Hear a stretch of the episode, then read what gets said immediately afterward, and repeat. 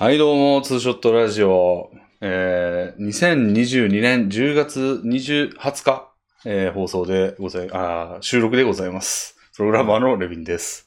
そして今回は漫画家のコノスケさんに来ていただきました。こんばんは。はい、どうもこんばんは。くそ、一発で言えないな、あいつ。そうですね。いやー、まあ10月もそろそろ下旬に入ってきまして。うん、そうですね。いつの間にやらもう年末とか、ハロウィンとか年末とか迫ってきましたよ。あっという間ですね。うん。そう10。月も終わりか。なんかちょっとついこの間までさ、なんか今年の抱負みたいなこと言ってたような気分やねんけど、俺。そんなことはないと思いますよ。あ、そう、あれか。あの、正月にもあって、俺誕生日来て、なんか、このん38歳は何をしますか？みたいなやつでリフレインして、なんかず、こう、あるだけか。そうですね。誕生日にそういう話はしましたね。なるほど、なるほど。いやー、年末ね。来ますし、寒くもなりましたし。僕は今、はい。日付を見て、はい。指折り楽しみにしているのは、お？あの、11月の指折りと言いながら正確な品種忘れましたが、ポケモンが出るんですよね。はいはい、18日ですね。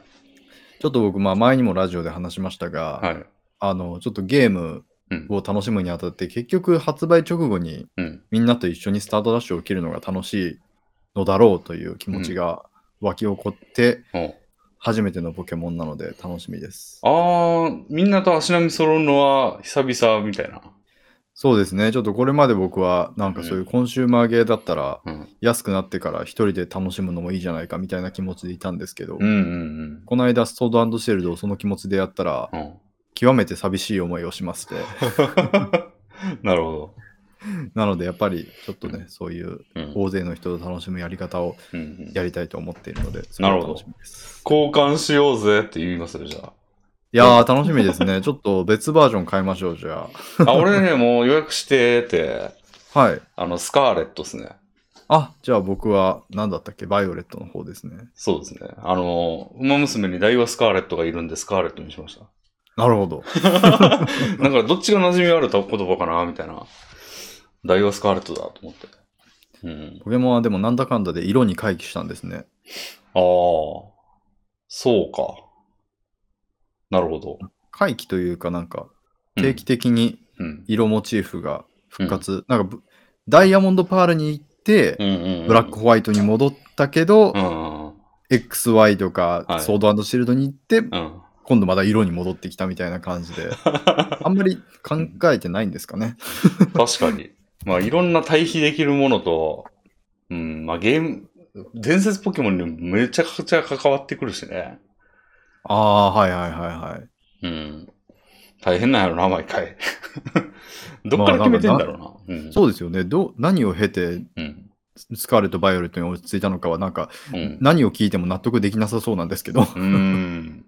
そうだよな。ポケモンって確かにどっから作ってんだろうね。その、一番最初も、はさあ始まりますよって時に、あな、何から決めるんだろうね。今の時勢をちょっと見るかみたいな。あ、あーありえます。なんか、うん舞台の国かもしれませんよ。ああ、なるほど、なるほど。結構、最近は、うんち。ゃんと明確に、うん、どの国がモチーフですってなりますからね。確かになんかアローラの時とかはハワイですもんね、あれ。あれは分かりやすかったですね。うん。確かになんかか、地方が終わって外国にも行って、それぞれコンセプトがあるもんね、なんか。そうですね。うんうんうん。今作は、なんか、ヨーロッパのどっかスペインだったかな、うん。忘れましたけど。ああ。なんか配信者トレーナーがいるらしいですね。ああ、言ってもおかしくないですね、もはや。YouTuber トレーラー、トトレーナーみたいなやつがいて、はいはいはい。何やったかな？なんか、そのキャラデザがすごい褒められてましたね、なんか。あの、へえ。まとめサイトみたいなとこで。ああ。なんかね、まあ、それをこびたと見る向きもあれば、なんか、やればできるじゃねえかみたいな。まあ、ポケモンはなんか、ちょっとそれはうん昔のイメージがやっぱずっと強いんでしょうね。そういう、んあんまり女キャラクターの可愛さは、うん。ちょっとし、なんていうんでしょう、自然な感じうんうんだった印象が大きいのであっうん。て、そうですね。割と最近はずっとちゃんとしてますよね。うんうんうん。今風の美少女出してますよね。そうね。ソードシールドもあの、斎藤とか、うん。あの、俺のバージョンには出てこなかったんですけど、なんかお化けのやつが出てきてたんで、うちは。そうですよね。うん、うん。楽しみですね、じゃあ。いやー、本当にポケモンは楽しみにしています。ぜひ交換しましょちょっと日付で今思い出しましたけど。う。うんうんうんうん。そうですね。いやー、でも、最近はね、いやー、どうでしょう。どうでしょうか？最近僕ですね、はい。あの、ウォーキングを始めました。おー。ウォーキングね。ランニングではない。ランニングではないですね。うんうんあの、ちょっとうん友達とうん家で集まってボードゲームをする機会がありまして、うん。うんうんその時に朝の10時ぐらいに集まって、うん。まあ、午後5時ぐらいまでうん。ボードゲームをしてたんですけど、うん。その間ダイニングテーブルを囲んでやってたんですね。はい。その時、うん僕だけうん。そのダイニングテダイニングチェアで座って長らく座った結果ものすごいお尻が痛くなって 腰が疲れてみたいな状態になっておう後の3人は割とケロッとしてるんですよ。おうだから僕んちの椅子なんですけど、つかなんか僕が一番使い慣れているはずにもかかわらず、おう 残りの3人はなんかいい椅子だねみたいな感じでおう快適に過ごしていたんですよ。なるほど。なんかやっぱり、うん。まあ、その人たちは普通に外で働いてる人間なので、うん。やっぱりもう僕は生活をもうちょっと人間に寄せた方がいいんだろうなっていう うんうん。それが一番うん。解決の近道かもしれないと思って、あの歩く時間がうん人よりも少ないだろうなと思ったので、そこを稼ぐことを考えてなるほど。1日30分歩くようにししていますここ4日ぐらいうんうんうん。なるほど。全然改善はしてないですけど、うんと。りあえずでもなんやったらづけていければ歩はいいてるとき腰痛くない？いや僕はないですねあ、ほんま？なんか結構、歩いてること自体が痛えわ、みたいな感じになってくんだよな。まあ俺体重がすごいんで。それは膝とかってことですか？腰？いや、普通に腰あたりもなんか痛くなってくる。ああそうなんですね僕は基本的に座ってる時しか痛くならないので、うん。歩きはなってくるな。それで朝もう、えー、と8時ぐらいに起きてでまあ最低限の支度だけしてもう歩き始めて、はで、まあ、30分ぐらいしたところで、い。うん。あの帰りが帰りしな喫茶店に寄って、うん。でモーニングを食べてう、ん。で帰るっていうのをモーニングルーティンにしていますねなるほどね。じゃあ、1時間ぐらい歩いてんじゃないですか、もう往復で。あいや帰り帰りがけに寄ってくっていう感じですねそれでまあ合計で30分になるようにある程度なるほどうん、うん、うん。なるほど。うん。そうですね。そんぐらい短い時間の方がいいよな。いや、あの、前の家で俺もやってたことあるんですけど、はいまあなんか、出るとなったらこう、大掛かりじゃないともったいないみたいな気持ちになって、なんか結構、片道45分ぐらいかかる、なんか川、か隅田川がなんか北の方にあったんですよ。西日暮里なんで。そこまで、まあ、ちょうどいい、区切りがいいからって言ってそこ行ってたんですけど、はい。まあ往復したらもう1時間半ぐらいかかって、うん。ちょっと、あの、行こっかな、でもしんどいしな、みたいな時が多かった気がするんで、うん、毎日ちょっとがやっぱり一番いいですね。そうでしょうね多う分、ん。総合時間も長くなるし。結構それによってアップルウォッチの、うん。うん。あの効果が今ようやく発揮されていますねほ歩数とか。結構それうんを数えてくれてる感じがありますねあーなるほど、なるほど。いいっすね。そうですね ケツの痛みか。でも痩せてはいるんですよね。もともと。その、最近ダイエットしてたって言ってましたもんね。そうですねダイエットで結構体型も痩せたけど、それでも改善はしてないので、うん。多分ダイエットは関係ないんでしょうねうーん。なるほど。まあ、やっぱ座ってる時間、座ってるんですか？作業中とかは主に。ま完全に座ってますねああ。あの、ウィーンのって上がったり下がったりする机買われたって前話してたと思うんですけど、あれのあ上げ上げ機能とかあんま使ってない？まあ普段は使ってないですねああ。よっぽど耐えられないけど、うん作業は進めないといけないっていう瞬間だけ、だからもう1週間のうちうん数時間も使ってないと思いますね。ああ、そうなんだ。はい。俺めちゃめちゃ使ってて。ああ。まあ、言うてでも、まあ、座ってる時間7に対して3ぐらいですけど、いや、十分ですね。うん。1日1、2時間ぐらいは使ってるし、ラジオ中はずっと立ってますね。えー、うん。高くして。ああ、そうか。やっぱ座ってる時間長いとね。まあ、立ってたら立ってたで、うん。別のところが疲れるんで、うん。結構、うん。それであんまり改善にならないんですよね。なるほど。まあ、でもば、割る、頭割りして、それぞれ言えてもらえば、あの、治りは早いかもしれない。そうですね。うん。まあ、最近若干マシなんですよね、腰が俺。ああ、そうなんですね。うん。立ってる時間が長いからか。うん。そうですね。私の方はまあ、あの、一回すげえお出かけしましたね。あの、はいふ複数の目的を持って、あの、うち、まあ、千葉県に引っ越したんですけど、あの、はい最寄りの半一番栄えてるところが、まあ、柏っていうところにななんですよ。はい。千葉県の、まあ、まあまあ、まああの、面積というか、あの、千葉県の絵を思い浮かべてもらって余裕で左半分なんですけど、はい。まあそれの真ん中ぐらい。の位置にあって、ちょっと東京遠いみたいな。うんうんだからまあ、千葉県のちょっと奥側に住んでる人はそこ行くやろな、みたいな。うん。はい。柏ってとこがあって。で、まあそこにビッグカメラあるやんけ、みたいなはい。感じで行ったろかと思って行ってみたんですよね。はい。で目的は結構いっぱい兼ねてて、あの、まず、柏に将棋センターがあるんですよ。はだから将棋の道場みたいなとこですね。あ。はいはい。で結構由緒正しくて、えー、あの、今プロになってる人が子供の頃に通ってたりとかも何人かしてるみたいな。はあはあはあ、で、あの、運営してんのもプロの棋士の人みたいなうーん。感じのところがあって、まあそこに行ってみたいっていうのと、あと、ジャージがボロボロなんで、うんうんあの、俺もこうちゃんにちょっと触発されてじゃないですけど、新調しようかなと、ジャージを。うん。おお。それってなんかいつぶりなんですか？もう3、4年ぶりすごいですね。着古してますね、ずっとえ。それは2着ぐらいを着回してるんですか？そうです。?3、4年2着。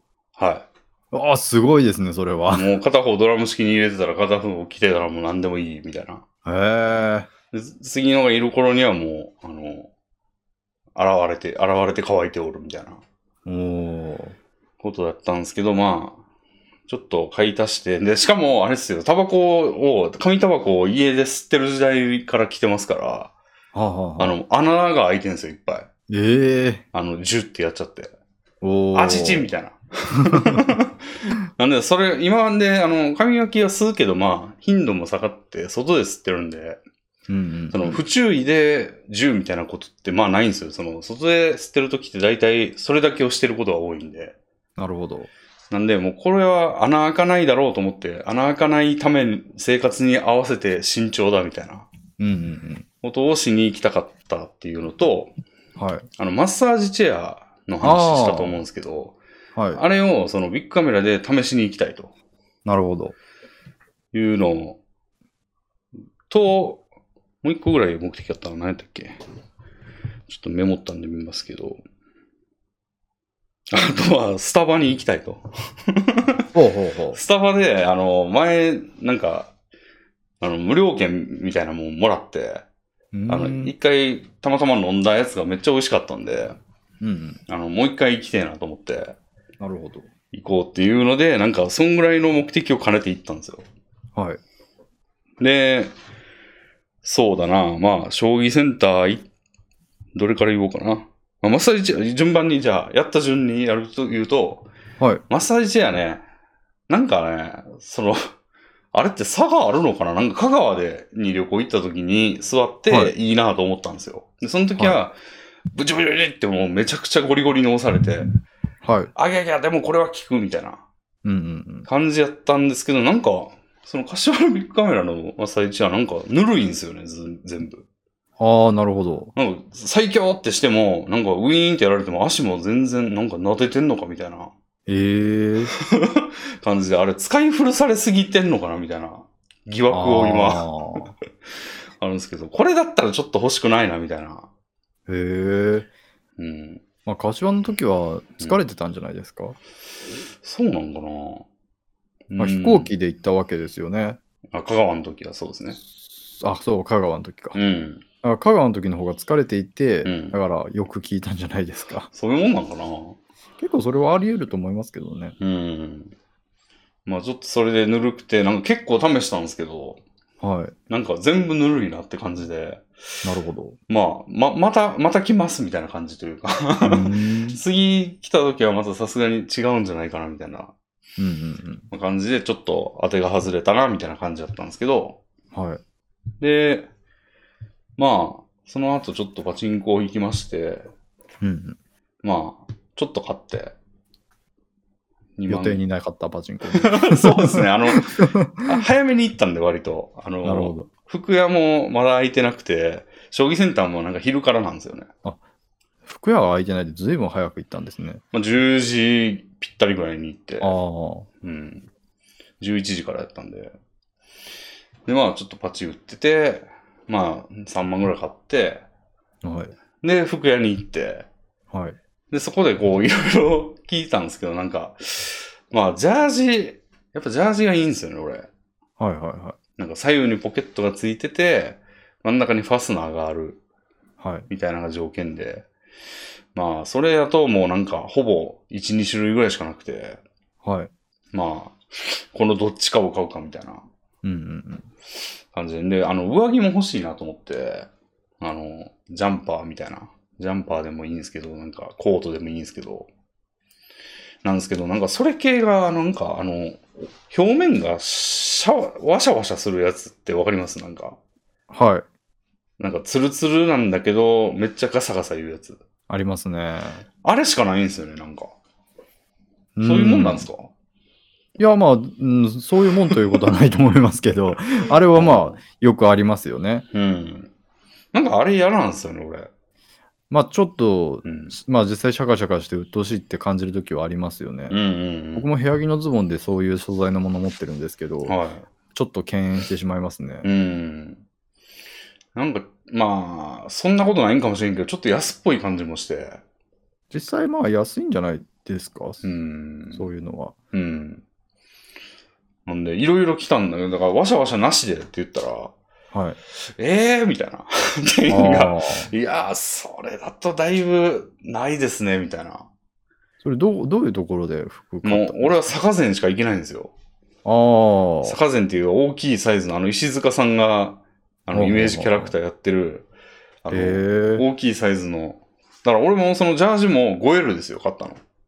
それっておいくらぐらいするんですか？まあでも言うて上下で1万円ちょいぐらいですね。ああ。うんじゃあ割となんか、うんそういううんお手頃価格で大きいサイズが手に入る店っていう、そういうそうですね。売り方のお店なんですね。うん。やっぱりだからじゃあ、うん。ジャンパーの素材の幅が、んそういう廉価でうん。出来上がる素材のものしかちょっと仕入れられてない。まあ上のもあるんですけどね、なんか普通に5、6万とかもありましたから。あ、それは、でもそれも割と 割とわさわさしてましたね。あ、そういうもんなんですかね。いや、だからなんかね、そういうもん、そんなことないやろうと思ってたんですいや普通にあり得ると思いますけどね。うんなんかスタジャンみたいなやつとかだったら全然うん。綿っぽいやつもあると思いますし。うん。そうですね。まあ、あと、そうか、麺も俺はちょっと嫌だって言ってたんですよね。その、あの、あなるほどジャージの時にね。ジャージの時に麺は、あの、俺、ドラム式なんで、なんかポリエステルがいいって言って、おー言ってたからなんか、あんま紹介してくれなかったのかな。うーん。うん。まあ、ちょっとシャカシャカは実際、うん。ジャンパー素材ではすごくうん。一般的だとは思うので、うん。そういうのになってくるんですかね。ちょっとやっぱり、はい。そういううん。綿のコートみたいなのだと、うん。結構おしゃれ志向高めの高級品とかのイメージですね。うん。なんでもう、ちょっと結局買わずに上は。ああ。まあ今まで使ってたやつがあるんで、それをまた着回すかって感じで。うーん。もうだいぶ前ですけどね、それ買ったの。30歳の時やわ、多分。就活の時になんかジャケットを買って、はい。それを、まあ、だん、えーっと、まあ、寒い時、一番寒い時に着るみたいなうんうんうん。感じだったんですけど、まあ今、今次もそれかなみたいな。今年の冬もそれかなみたいな感じで買って。うん。で、まあ、その後に、ちゃうわ、将棋センターその前に行ったんか。荷物になるから。で将棋センター行ったんですけど、まあ4回戦ったんですけど、はい。なんかあの、俺、御徒町っていう将棋道場に、はい。前までよく行ってたんですよ。はい。でそこで初段やったんですよ、俺。はい。1級で始めて、なんか5連勝か8連勝ぐらいして、なんか初段に上がったんですよ。はい。やったーって思って、俺も段、これ堂々と初段だって言えるみたいな。うんうんうん。で、その、柏将棋センターに行って、なんか、あのーだお名前お願いしますって言われて、あ、はあのーちょっと初めてなんですよ、みたいな。うん言って、あ、じゃあどこかの道場で刺されてましたか？みたいな。うんうん聞。かれて、あ、あの、御徒町で初段です、みたいな。ちょっとドヤ顔で。はい。まあ、御徒町で初段なんかもうありふれてるんですけど、はい。ちょっとドヤ顔で言ったら、ああ、じゃあ、うちだと多分2、3段ですかねみたいな。ええ言うんですよ。なんか、御徒町は一一目置かれてる。うちだと2、3段ですかね？って言われて、で、じゃあ暫定3段でさせてもらいますとか言われて、へえ。え、俺3段？みたいな。いきなりなんか2階級上げられて、はい。御徒町で3段って言うとただごとじゃないですよ。もう、歴戦のおじいか、もう激強、藤井聡太候補小学生みたいな。やつが与えられる称号やのに、俺なんかが、みたいなはいはいは感じで、で、で一番最初に小学生と当てられて、い。はい。相手多分何級とかですよ。はい。で、あの、御徒町はなんか、あの、近いやつとしか絶対当てないんですよ。ああ。だからなるほ、一個差があると、高い方がさ後手で、みたいな。どはいはいはい。もうハンデはない、みたいな。うん。やつなんですけど、柏はハンデありなんですよ。へえ、へえ、3級とだったら相当ハンデつけないと。そう、だからレミンさん今日落ちでお願いしますみたいな。は え？みたいな。その、強者が、まあ一番端っこにあるやつですね。あ。はいはいはい。あれを一個取るんですよ。うーん。で、なんかもう駒箱の中にしまっちゃって。はい。で、俺からスタートなんですけど、俺そんなんやったことなくて。うん。え、ここの強者ないけどどうすんねやろみたいな。なんか違いあるんかなと思って。変わってきそうですよね。で、普通にやるじゃないですか。俺、その、飛車を左から4番目に、まあ置く戦法をよくやるんで。はい。で、それって相手の手にあんま関係なく組める方法なんで、なるほどなんかあ。んま相手を気にしないでいつも通りやってたんですよ。はい。そしたらいきなり相手がなんか、その俺がの強者がないところの歩をズンズンって刺してきて、ああ。で、その相手の強者はピュッて上がって、はいはいはい。その後ろに飛車が回るみたいな、うんうんうん、集中放火してきて。で、なんか俺全然対応できなくて、それに。で、めちゃくちゃにされたんですよ、あの、その端っこを。はいはいはい。でも、さす、さすがに相手、その9位者なんで、うん。そ、の、そこまではできてるんですけど、なるほど。その後で、なんか俺がちょっとちょろちょろ逃げ回ってたら、なんか、ミスが多くて相手が。はいは。ないんか角取れちゃったみたいな。うん。とかあったりして、なんか結局勝ったんですよ。なるほど。で、勝った人が、あの、対戦カードみたいな、その、二人分の対戦カードを持ってった人が勝ったっていう証なんですけど、はその二人分重ねて、あんで、その小学生と、まあ、将棋って感想戦するのがあ。あれ、はいはいはい。いいって言うんで、俺感想戦を持ちかけたんですよ、その、はい。小学生に、いやー、終わりましたね、みたいな、その、終わりましたねとは言わないですけど、その、いやー、どの辺でしたかね、みたいな。うん。どの辺が勝負の分かれ目でしたかね、みたいな。言っても、相手は、感想戦する？します？って聞いたときに、うんってこくって言うんですけど、はい。何も喋んないんですよ。ああ、まあちょっと難しいでしょうね。確かに、冷静に考えたら、この、クソデブの俺、身長も高く、横幅もでかい俺が、まあ怖いでしょうね、その小学生。しかも女の子ですよ、確か。あ、へえ。が、もう、何も、あの、俺が聞いたら、うんっていうとか、ううんーんとか首ひねるとかだけで、いや、これちょっと、なんか、相手も困ってるだろうなと思って、ああ。まあ、楽しかったですね。お疲れ様でした。みたいな感じで、はいはい。あ、の、15秒ぐらいで終わったんですよ。はいはいはい。で、対戦カード持って、まあ持ってって、まあ一勝ですよね。はいはい、で、次はなんか、もうちょっと、小5か6ぐらいの小学生とまた当てられて、えそれでな何曜日なんですか？えっ、と、日曜日です。あ、日曜日なんですね。そうそうそうそへう。あ、え。言い忘れてました。日曜日に行きまして。うんうんで、その小学生は、今度、えーレビンさんの2枚落ちでお願いしますって言われて 飛車と角なしですよ。ああ、大きいですね。大きいどころか割ともうそれ全てなんじゃないですか？そう。で、俺そんな方法知らないんですよ、もうその、うん。さっき言ってた角と飛車を使う戦法なんで、俺のやつ。そうですね。あらゆる戦術の角だと聞いてますけど。そうそうそうそう。全然、え、どうしたらいいのと思って、なんかもう適当にやってたら、もう相手がバチバチに来て、ああ。もう成功法の居飛車で、ズバーってやられて、そのやっぱ序盤うまいんですよ、その相手は。序盤を勉強してきてるから。うん。うん。でもやっぱ、その土壇場になった時にミスが多くて、ああ。俺がちょろちょろ前に回ってたら、あ、飛車取れたみたいなああ。感じで、また勝ったんですよ、なんか。えー、でもやっぱそれがうん。ハンデをつけた場合の正しい戦法なんだなのかもしれないですね。うん。だから2連勝して、へえー。あらってなって、じゃあ次がもう本番ですよ。あの、あ次当てられたのが余談のあ。おう おじいちゃんですよ。はいはい。余談って言ったらもうプロやったらデビューですよ。すごい幅がすごいんですね。すごいですね。突然ですね。うん。おじいと当てられて、はい。でおじいやっぱさすがにしっかりしてるんですよ。その、うん。どうしても序盤不利になるんですよね、俺。ちなみに、うん初初段と四段ではハンデはないんですか？あ、俺三段扱いなんで、あ、もう正式に三段扱いなんですね。その場では。暫定三段で指してみてどうなるかっていうのを見て、変えるときに何段ですっていう認定が来るみたいな。ああ、なんかそんな幅のある相手と当てられて、そんなにざんなんかうん。わかるのかって感じはしますけど。そうですよね。まあ、それで、あじゃあ四段とはもうハンデなしで。そう。まあ、2勝してるから、今までその、確かに。やつで2勝してるからもう、余談で、でハンデは、あの、俺が暫定3なんで、俺が先手ですね。なるほど。そう。俺からやっていいっていう。はい。で、やっぱ序盤ケチョンケチョンしちゃって、でもなんか終盤で、ん？このおじいちょっと見逃してんなみたいなとこがあって。ズバッてやって勝ったんですよ、なんか。へえ。おじいがなんかその、あれ？これ積んでっちゃ、積んじゃってんじゃんとか言ってて。あで、なんか、これ積んでるねとか言って、あの、駒を、自分の持ち駒を握って、あ。はい。あの、盤の上にバラバラってやるんですよ。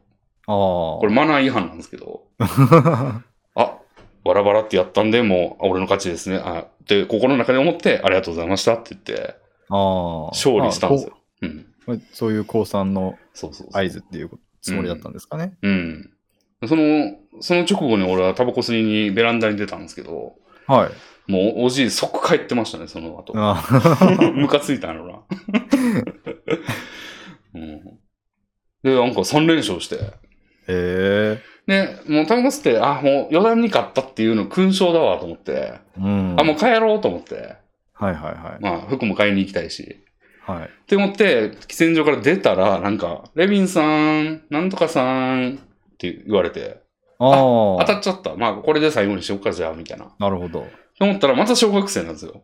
はい。で、なんか、じゃあ、えーっと、先手でお願いしますねって、その、店主に言われて、俺。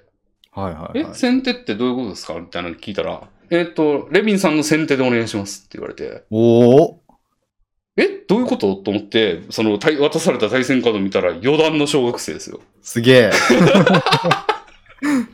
強キャラが出た。そう。で、相手パッて見たら、なんてやろう、コナン君みたいな、その、あの、かもうちょっとメガネが小さくてシュッとしてるコナン君みたいな。おお。もう秀才キャラみたいな感じのやつが来て、で、もう、俺がさって刺したら、もう即、即刺しですよ。もう、なんか、全あー点ノータイムなんですよね。すげえ。で、あっという間に俺がフリーになり、はい。なんか、角をほぼタダで取られるみたいな感じになり、はいはいはあれあれってなっても、苦し紛れに逃げても、なんか的確に、えっていう金をただのところに捨ててきて、取ったら罪やんけみたいな。い。ああ、すごい。こととかされて、で、俺はもう無駄なあがきをめっちゃしてたんやけども、的確に正確に対処されて、おお。で俺は負けましたって言って。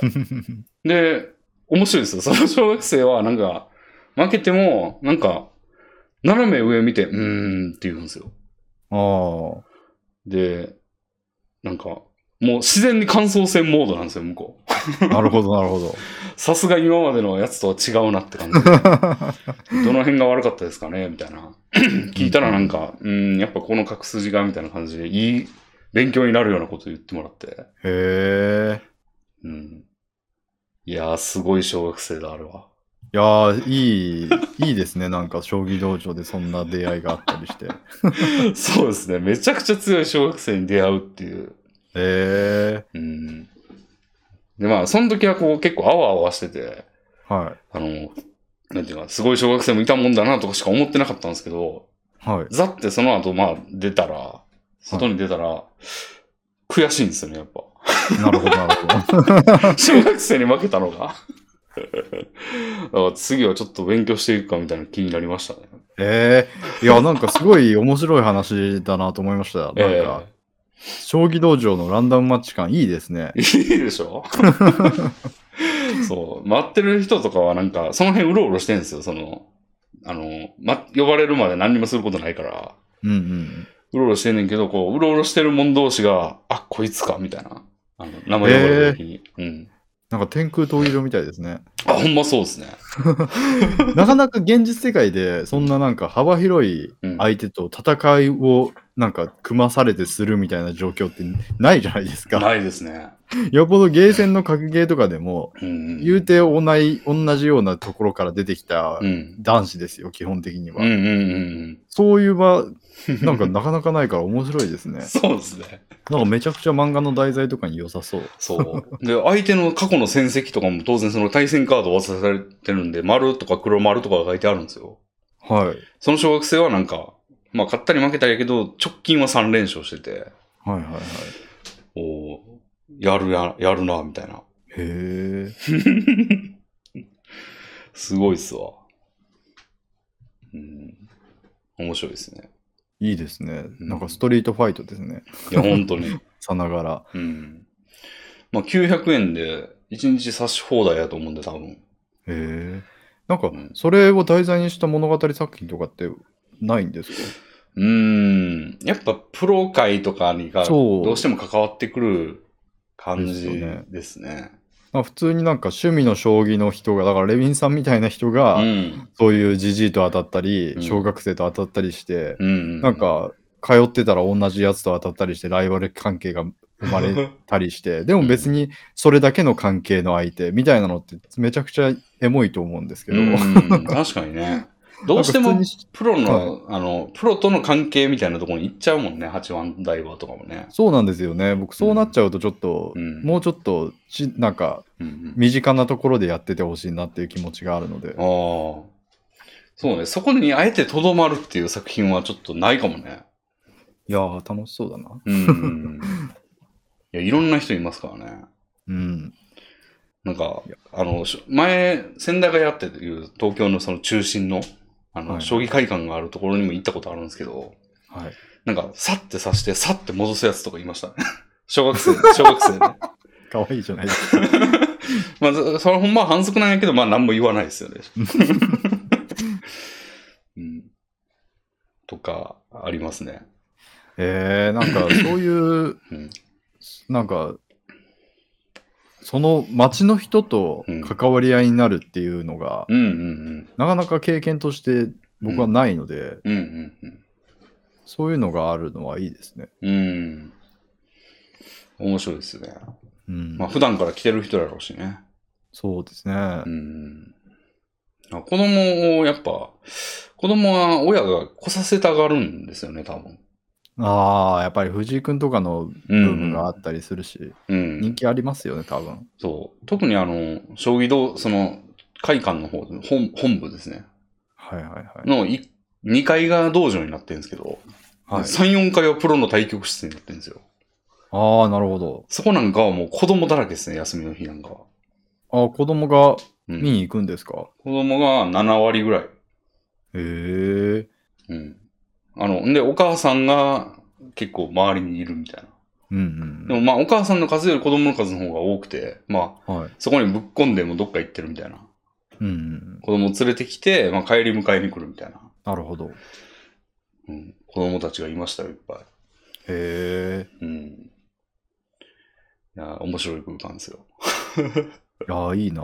うん。そうあの空気感結構好きなんで、俺も。だから割とたびたび行くんですよ。得なものだと思いますね。うん。そうですね。割と将棋の、その、地域によって地域性があったりして、うん。うん。まあ、その、本部は子供がめちゃくちゃ多くて、はい。御徒町はおじいが多いですね。へえ、へえ。もう子供は3、4人みたいな。ああ。ほぼおじいみたいな。柏は中間ぐらいですね。へえ、そうなん。ですね。うん。なかなか面白いですよ。なんかそういうのでな、うん。自分にもそういうのがあったらなって思いますけど、ああ。何にもないな。いや、普通にゲーム、対戦ゲームとかでゲーセンでとかも僕経験として一つもないし、ああ。なんかそういう勝負事を、うん。そういうなんランダムマッチでうん。対面でやるっていう経験はゼロですね、多分ああ。なかなかないじゃないよね。まあ確かになかなかないではないものではありますけど。あとあの、秋葉ギルドってとこにいた時はポーカーをやってましたね、そういう感じで。ああ。呼ばれてって感じじゃなくても全員同じテーブルでやるんですけど、うんうん。毎日違う人みたいな。うんうんなんか、東京に観光に来た人とか、なんか最終日、もう帰るんだよ、これから、みたいな。うん。はい。人が寄ってってたりとか、なんか秋葉原やったんで、まあそういう人が多いんですよね。うん。とかいうのもなかなか、俺も、それも好きで、確かにそれも良さそうですね。うん。割とそういうの好きなんですよね、俺。いやー、いいですね。うん。ライブ感があって。うん。うん。っていうのをまあやって、まああとはスタバで、まあパンプキンシナモン、ん？パンプキンスパイスみたいなやつ飲んで帰りましたね。へえうんいや有意義な日曜日をお過ごしになったようで。そうですね。楽しかったです。うん。まあそんな一日を過ごしたりしてましてね。僕は最近は、うん。あその、大きなうん。活動というか、うんそのイベントとしては、うんうん。まあイベントってことではないんですが、あの、椅子が届きまして、40万円の。ああ、素晴らしい椅子が。素晴らしい椅子が。はい。それで素晴らしい座り心地を堪能するべく、うん。あの、アニメを結構見てますね。あ、それに座って。そう。うんだからもう劇的にアニメの鑑賞うん。回数が増えて、うんうんうん。椅子を活用せねばという気持ちが働き、うんうんそのおかげで作品を消化することがたくさんできているので、うんそういい効果が生まれてるなって感じですね。うん。なるほど。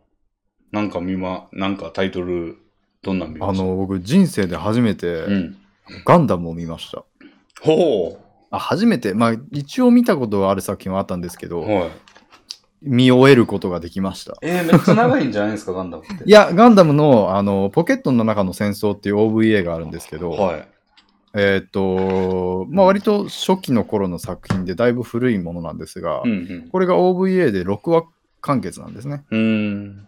まあ独立した話でうん。として楽しめるものなので、うん。見やすかったので、うん。6話まるっと見れるぐらいのうん。感じで、うん。実際とっても面白かったです。へえ。非常に面白くて6話、うん。あの一気に見ちゃいましたね。なんか背景とかわかん、設定とかをその長編で知らなくても楽しめるんですか？はい。まあ、へ知ってた方がより楽しめそうだなとは思いましたが、ん知らなかったですけど楽しめましたね。え。なんか、あの、一般的なガンダムと、うん。ちょっとその切り口が違っているところが人気の作品なようで。やっぱりガンダムのイメージって、うん。あのホワイトベースで、うん。そのホワイトベースってわかります？わかんない。あの いわゆる宇宙戦艦で、はいそう基地、宇宙基地で、うん。あのアムロ・レイみたいなやつらがうん。ガンダムに乗って、うんで出撃して戦う人たちを描いた作品っていうイメージだと思うんですけど、うん。うん。あのポケットの中の戦争は、うん。そういった世界にうん。いるあの一般国民はいはいはい。にフォーカスした作品で、うん。そういうコロニーと呼ばれる宇宙空間で人間が生活を送るための、あの、まあ、ミニ地球みたいなのがあるんですけど。そこで暮らしている人々が、うんから見たガンダムの戦争へえ。を、にフォーカスしていて、うん。だからそういう、街で普通に暮らしている小学生たちのところに突然戦争というなんか外からガンダムたちが入ってきてうん。戦うんだけど、うん。まあ、日常生活は続きながら、うん。なんかちょっと戦争の戦火が見え隠れして、うん。で軍人と関わり合いになったりしてうん。で少年が一人巻き込まれていくみたいな話ですごくあの話の内容としては親しみやすいというか入り込みやすかったですね。よくできてました。本当に話自体はうんよくできてて面白かったですね。なるほど。それの方がちょっと興味ありそうだな、俺も。そう多分だから入門編としてガンダムってうんこういうのなんでしょ、じゃあいいやっていう人に一番適してるって言われていただけありますね。うん。まさしくそれにヒットしました、僕は。うん。で、その後、うん。あのーまんまと初代ガンダムを見まして、うん。初代ガンダムの方も十数話ぐらいまで、まあ、あのー片な片手間に見たって感じだったんですけど、うん。うん。見ましたけど、まあ、楽しく見れる、見れてましたね。ほー。やっぱりガンダムいいなって思いました。なるほど。で、これからも結構見ていきたい感じですか？今は気になってる作品がいくつかありますね、まだ。うん。一番新しいレベルのものでもやっぱり見たいなって思うものはありますし、うん。それはなんか、ちょっとガンダム知識ゼロで一番新しいの見るのどうかなって思ってるから見れてない部分があって、うん。なのでやっぱりちょっと初代に近いものでいくつか見見終わったらそっちも行くかもしれないです、ね。なるほど。へえ、だいぶ大きなところに手をつけましたね。いや、僕はガンダムを老後の楽しみにとっておくつもりだったんですけど、うんうんうん。いや、なんかい、いよいよちょっともう、黄昏の時かなと思って、うーん。もうですか？人生の黄昏がそろそろ始まったか始まるかなっていうところで。へえ。なるほど、なるほど。今から見始めないとちょっと本当に寿命がき来るまで見終わらない可能性が出てくるなと思って、うん。新しいものをどんどん追加されていくとしたら、まあそうですよね、そら。うん、いや、なんかだいスーパーロボット対戦の知識しかないんですけど、ああ、あれは、スーパーロボット対戦って知らないですけど、はい、ガンダムメインではないんですか？まあガンダムがわかんないからわかんないんだよな。そもそもスーパーロボット対戦って、違うの？そのロボットものを知らないと楽しめる作品ではないのでは？そう、だから全員オリキャラみたいな感じで。俺あは特殊だと思いますけどね。あのなんかスーパーファミコンで、ああなんか第4次スーパーロボット対戦みたいなのが出てて、すごいですね。その時点で第4次なんだ。うん。それでなんか友達の家にあったんでやってた。借り、なんか借りてるというかやらせてもらってたみたいなうんうん感じでやってただけなんで、どれがガンダムかわかんないんだよな、そういえば。うん。うん、まあわかんないでしょうね。シャアとかですよね。そうですね。あえ、そこからですか？半然としてないんですよ。まずガンダム、じゃあガンダムと聞いて、あのこれはそうだと思える固有名詞を挙げてみてください。アムロ。ああ、正解。えー、っとね、カミーユ。ああ、主人公ですね、ゼータの。おうおうそれは、それぐらい、そこまでしか知らないんですけど。ザ、ザク？はいはいはいはい。あ、これ全部そうなんだ。そうですね。ジオン軍の量産機ですね。マジンガーは違う？違います。マジンガーだってもうタイトルが、のあ作品があるじゃないですか、マジンガータイトルが。あれ、ガンダムマジンガーじゃないんだ。全然違うと思いますよ。そうか。めちゃくちゃ強かった覚えあるんだよな、ロボット対戦。なるほど。そうか、ロボット対戦知識になるとそうなってくるんですね。うん。どこからがガンダムかわからなくなってしまうんだ。そう、こいつのビーム攻撃めちゃくちゃ強いみたいな。ああ、なるほど、なるほど。そうか、でも、あの、カミーユとかって、はい。なんかちらっとセリフだけ聞いたことがあるというか、はいはいはい。なんですけど、なかなかめちゃくちゃなことしてないですか？いや、僕も、それは僕がまだ見てない作品のさキャラクターなので知らないですけど、うん。結構ガンダムのキャラクターってめちゃくちゃでびっくりしますね。シナリオが割と、まあめ、シナリオはよくできてるんですけど、えなんかめちゃくちゃなのによくできてるから逆にすごいなと思えるというか、えへえ。なんかそう、第1話で、うんその、ま、ちょっとエヴァっぽいそのノリが感じられるんですけど、うんうん、主人公と仲の悪い父親っていう構造がはで始まるんですね。うんうんで、主人公がロボに乗ることになり、うん。うんっていう感じがあるところがあるんですけど、うん。うんあ当然なんかその主人公と父親の確執が話の中心になっていくのかなと思ったんですけど、うんうん。あの父親第1話で死んでしまうんですがはそれがなんかあの知らないうちに死ぬんですよ。あ。うん。誰もその主主人公の父親の死に気づかないかんままうん。なんか宇宙に放り出されて勝手に死んでうん。それ主人公も知らないんですよ多分。それでその後知ることもおそらくないんですよ、あの死に方的に言って。へ大量になんか死ぬ、その、その第1話でめちゃくちゃ人が死ぬんですけど、そのうちの一人として死んでいて、なんか主人公の父親の死ってそんな風に扱っていいコンテンツだっけみたいな。そうやな。しかもその死ぬ前になんかちょっと言い争いみたいなことがあったりして、なんかその後を予感させる感じなのに、うん。観測者である我々以外は、うん。親父が死んだことも知ることはできないんですよ。ええ。なんかすごいなと思って、そんなシナリオが。でもなんかよ、その後も見ていると、どうやらやっぱりガンダムの作品の一つのテーマとして、うん。戦争をリアルにうんうんうん。描くことを一つの目的としている感じがあって、えやっぱりそんなだから父親の死がドラマチックに訪れるとは限らないわけじゃないですかえ。。なるほど。一人の一市民として、うんその犠牲になって、それに誰も知ら気づけないようなの過酷な場所が戦場なんだよみたいな、そういううん意図もあるのかなとか思えたりして、なるほあ、これはちょっとやっぱりうんその当時もですけど、ど。うん。そういうロボットもの、戦争ものとして、うんうん一つ、その得が高いのはそこなんだろうなって思いましたね。うん。結構独独特な作品、世界観に引き込まれました。うーん。へえ。そうか。なんかカミーユのセリフかなんかで、はい。なんかお前は生きていちゃいけない人間なんだ みたいなことを言ってるのを聞いたことがあるんですけど。はい。まあでも言うか、それぐらい。いやーなんか、そうですね。すごいこと言ってるなと思ったんですけど。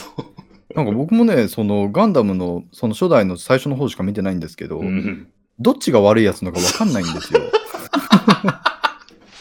あ、でもそれぞれに正義が、正義のぶつかり合いなんだみたいなポリポリシーみたいなもんもあるんですかね？そう、まさしくそんな感じで、やっぱり戦争を本当に描こうと思ったら、うんどっちかが良くてどっちかが悪いでは描ききれないじゃないですか。ああ。まさしく、だからそういう主人公側がんだいぶ来てるんですよ。あのなんか、その、ジオン軍って敵なんですけど、うん。うんそのジオン軍のうん。うん。に対して、その、味方側のアムロがいるのが連邦軍なんですけど、うん。連邦軍が、うんその自分の戦艦にいる民間人を地球に降ろしたいってジオン軍に打診するんですよ。はい。あのーこれはそういう休戦協定の申し入れとしてうん。民間人を降ろしたいから一旦一旦休戦して、うん民間人を降ろすまでうん見逃していてくれないかって。うんうん。でもそれで連邦軍裏切るんですよ。え？その休戦を申し入れを利用して、うんジオン軍に不意打ちをかます作戦なんですね、それ。まあ、およそ主人公勢がすることではないな。そうなんですよ。その時、降ろした民間人に、うんそのジオン軍がちょっとその鼻向けとして、うん。その救援物資を分けてあげたりする、結構あったかいやつがいるんですよ、ジオン軍に。あらそれをアムロがめっちゃ必要に追い回して、うん殺すまで行ったかな、なんかそういうシーンがあるんですよ。ええめっちゃいいやつのジオン軍とか描かれたら、もう分かんないじゃないですわかか。んないね。あそういうところとかすごいなって思いましたね。はあ。へえ、ちょっと興味湧くな、それ。いや、僕もこんな感じなんだって思って。おやっぱりガンダムに強い信者っていっぱいいますけど、うんその気持ちが結構分かりました。これはカリスマを得られる作品だろうなっていう。うーん。なるほどな。結構あの、コードギアスでそういうかことを感じて、俺。はいはいはい。コードギアスもなんかその、なんか、え、先民、イレイレブンっていう虐げられてる日本人みたいな奴らと、はいなんかブリタニアみたいなその貴族、なんかいい生活してるはい奴らで支配関係にあって、はい。で、なんか、どっちにもいい人いるし、どっちも、まあ、その、イレブンの方が虐げられてるから下克上みたいなうんうんうん。感じはあるけど、まあ、お互い、どっちの要素もあるな、みたいな。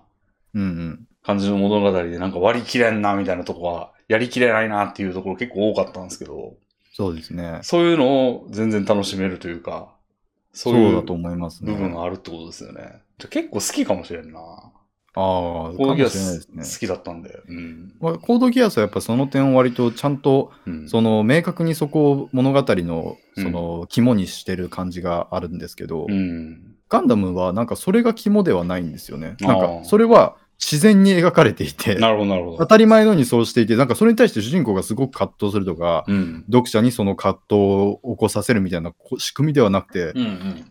誰もがなんか自然とそれをやってるから、うん混乱するんですよね、若干。なるほど、なるほど。いやそんなちょっと不思議な感じを得るんですけど、結構完全懲悪能になってると、あれあれってなっちゃうんかも。そう、あれあれって感じなんですよね。なるほど。だからなんかすごい時代なのかもわからないですけど、面白いく感じる部分がいっぱいありましたね。うーん。なるほどね。ちょっと興味湧くな。今はなんかアマプラで全部見れるのあ、で、本当ですか？僕もそれらアマプラで見ましたしな、るほど、なるほど。いいですね。結構突っ込みどころがあるので、うん。実はこれあの、僕もある人のあのウォッチパーティーで一緒に見たんですけどあ、あ、やっぱり突っ込みながら見るのは楽しそう楽しいですね。なるほど。突っ込みが入ったりするのがあ。あ、めちゃくちゃ入れそう、俺。俺を見たときは。それにあと、まあ、うんその人も初見だったんですけど、やっぱりチャットの人とかは見てる人がいっぱいいるので、なるほど。まあ、うるさくはあるんですけど、結構そういう解説とかがしてくれるので、うーん。知らない側としては助かりましたね。なるほど。いいですね。いや、実は俺もちょっと映像作品見ましてね、最近。おあのー、たけし映画に、あやはり再挑戦したいと思って、あ、はい。あの、レンタルしてきたんですよ。たけし映画どこにもないんですよ。確かにそうなんですよね。ウェブ、ウェブというかネットサービスで。はいはいはい。なんでもしょうがねえと思って、うん。あのー旧作をい何本か借りてきましてね。はい。で、まあ、出だしから行こうと思って、その、たけしの、まあ、監督デビュー作品の、うんうん。その男凶暴につきっうんうん。ていうやつを一回見たことあるんですよ、これ。はい。あの、前のところで、まあ、レンタルして。はい。でも、なんかおもんないなと思って20分ぐらいで見るのやめたんですよ。ああ、へえ。でも、なんか多分最近ね、切り、なんか、ちょっとだけの切り抜きみたいなやつを見たんですよ、なんか。なるほど。あの、どっかに貼られてたやつを。はい。で、なんかやっぱ面白そうだなと思って、うんうんうん。再チャレンジしたんですけど、はい。まあ、今回はもちろん全部見ましたね。はい。どうでした？いやー、面白かったですね。ああ、よかったですうね。ん。なんであの時、まあ確かにちょっと序盤なんか古い感じなんですよ、世界がやっぱり。1980年代の映画なんで、ああ。あの、ポケベルとかしかないとか、うんうんうん。そんな感じだったんで、なんか、ちょっとこう、時代が違うと俺、ちょっと危機感が出ちゃうんで、なんかわかんないな、みたいな。なるほど。その、この時代の当たり前がわかんないよ、みたいなうんうん。感じだったんですけど、まあ、なんかその心をちょっと一旦置いといて、はい。最後まで見ようと思って見てたら、もう途中からもうそのちょっと超えたあたりから随分面白くなってきて、なるほど。なんかあの、まさにあの、穴掘ってて、目の前に金脈があるのに引き返していった人みたいな。うんうんうんうんうんもうちょっと掘れば金脈出てくるのにみたいなうん。うん。やつだったんだなと思って。うん。見てましたけどね。でも、あの、アウトレイジは全部見てんすけど、俺。はい。なんかその感じもすでにあるなって感じで。ああ、だとしたら、てか、レビンさん、本当にうん。今までで一番好きな映画がアウトレイジとか、そんなレベルじゃなかったでしたっけまあ、最高評価レベルですね。ですよね。だとしたら、まさしく今、金脈がうん。あることがわか判明したわけじゃないですか。うんうんうん。いいですね。そうそう。いや、なんかね、もう、とにかく、なんつうんだろうな。冷たい暴力が多いというか、へえ。なんかもう、救いがないじゃないけど、うーん、とにかく暴力ですみたいな。うん、なんか冒頭、これ有名なシーンだと思うんですけど、なんか、少年がこう、なんかホームレスをいじめるんですよ。はい。おい、おじさんみたいな感じでボコボコにして、はい。でえーって家に帰ってくるんですけど、はい。その家に帰ってバタンってなった同じシーンというかもうカットなしで、うんうん。その少年が家に入ってちょっと後でもう、たけしが歩いてくるんですよ。ほうほうほう。スカスカスカって。たけし警察なんですよね、その作品では。へえ。で、なんかピンポンってやって、なんか息子さんいるよね、みたいな。ああ。で、もうズカズカ上がり込んで、その少年の部屋に入って、少年ボコボコにするんですよ。ええ で、なんか、後日仲間釣られて警察怖いみたいな。ああ。とこから始まるっていう、もええすごい始まり方ですねう、。すごい、なんかもうそれに対する、なんていうの、あんまりごちゃごちゃもないんですよ。そのなんかしましょうとかも書いとけって言われただけみたいな。うんうん 冷たい暴力が多いというか。うん。うん。最後ももうちょっと、もう暗いへえ。感じで、うわーみたいな。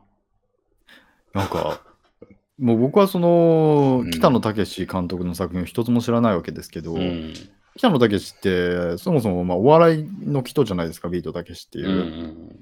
なんか、どういういきさつでそんなさ感じの作品を撮るに至るんですかね？ああ。やっぱ、うーん。なんだろうね。まあ一流のエンターテイナーとして、うん。そっちにもやっぱり強い興味がもともとあったんですかね、やっぱ。たけしってあのフライデー事件とかやってるからな。確かに。結構なんかそういうのに慣れてんじゃないですか、喧嘩とかに。ああ、うん闇の世界の住人なんですか？なんかそういう一面もあるみたいな。まあそう言われても不思議はない感じはありますが。うん。そうですね。で、なんか唐突に笑いが入ってくるっていうのはあるんですよね。アウトレイジでもあったんですけど。へえ。なんか急にギャグ、ギャグシーンというか、うん、まあそんな、てんてれてんてんみたいな感じのおちゃらけシーンじゃないんですけど、うんうん。なんか、あの、もう、なんつうんだろうな。うーんな、なんか変な冗談みたいなへえ。やつが結構あるんですよね。それがなんかね、なんかこう、主人その、たけしが家に帰ってきたら、まあ、その、女の家に帰ってくるんですよ。はい。で、なんか、ガラッてドア開けたら、あの、裸の男が布団の中にいるみたいな。ああ。まあ、浮気、浮気というか、うんうん。みたいなやつで、で、そいつが、あ、もう帰ります、帰ります、みたいな感じで、こう、ズボンを慌てて履こうとして、捨てん、みたいな。うんうんうん。でなんか、たけしが、バスで送ろうか、バス停の方が、バスの方が安いから、タクシーなんか乗らずにバス停を教えてやるよ、とか言ってて。ああ。あ、いいです、いいです、みたいな 感じで出て行って、で、たけしが追いかけられて、あの、階段降りようとしたとこ、後ろからドーンって蹴るみたいな。で、ガンガラガッシャーンみたいな。なんかちょっと滑稽なんですよね。なるほど。うん。まあでも別になんか差し挟まっておかしいレベルのそうそうそう。無理があるような感じではなく。そうそうそう。でもなんかおかしみがあるシーンなんですよ、なんか。うんうんうんなんかあれも特徴なんですよね。へえいや、好きだわ。確かにそういうのが、うん。は、随分やってきたわけですからね。うんうん。そこを差し挟むのはうん。お得意なんでしょうね、やっぱり。うん。いや、結構ね、面白くて、その、ね、浮気男が、なんか、あの名前とか勤務先とか全部道中で言わせるんですよ、バス停行くまでの間に。へで、バスが来るじゃないですか、こうウィーンって。えはいはい、で、その、で、バスと、の向こう側にたけしととかがいるんだろうなっていう構図になるんですよ。その、向こう側の歩道から映してるシーンがあって、はい。バス来たけど、たけしこれ一緒に行くんかなとか、ああ。なんか、どうしてんだろうなって思って、バスがどいた時になんか二人ともまだいて、ああ。めっちゃ意外やったんですよ、それが。うんうん、うん。なんかどっちかだけ残っ、なんか、たけしだけ残るか、なんか、二人ともいないか。二人ともいないかやと思ってたら、二人ともいて、はいはいはい。なんか、バス停何のために来たんだろうみたいなうんうんうん。感じの、その意外さとかが結構、なんか、あ予想通りじゃないみたいな。そうですね。それ、うんそういう演出はやっぱりなんかうん。意し意図してやってうん見事にはまってますね。そうそうそう。だから全然飽きなかったんですよね。うんうんうん。ほんまなんで冒頭で見るのやめたんだろうっていう。やっぱりそこは昔はうんやっぱりレビンさんの感性が研ぎ澄まされていなくてそうですね。面白いに気づけなかったんでしょうね。そうですね。なんで、もう、これはどんどん見ないとと思って、うん。あの、あとはね、ソナチネっていう作品が多分世界的に一番評価が高いんかな。花火とかもいいらしいんで、うんうんうん。あとまあ菊次郎の夏とかもいいらしいんで、そうですね。もう見ていこうかなと思って。いやー、いいですね。えで酒飲みながら見ようと思います。いやー、さすがにレンタルビデオ屋に行くのはちょっと腰が重いですね。うんなかなか。たけしはね、そこしかないんで。いや、本当にうん。アマプラとかに来てほしいですうんね。うん結構僕、邦画は好きなんですよ。うんうんでも邦画ってうんすごくクオリティに幅があって、そうですね。やっぱり日本国内でうん。だったら、なんていうか、うん全てが見れる状態になるので、うん。そのクオリティが低い作品がカットアウトされないんですよね。そうですよね。うん海外映画と違って。うんうんそういう意味で、ちょっと幅の広さがちょっと嫌なんですよね。うん。そういう意味では、邦画で強い監督を知っておくのはいいことなんですけど、うんうんそうそれで結局そういう強い作品が見れないってなったら本末転倒なんですよね。うん。うん。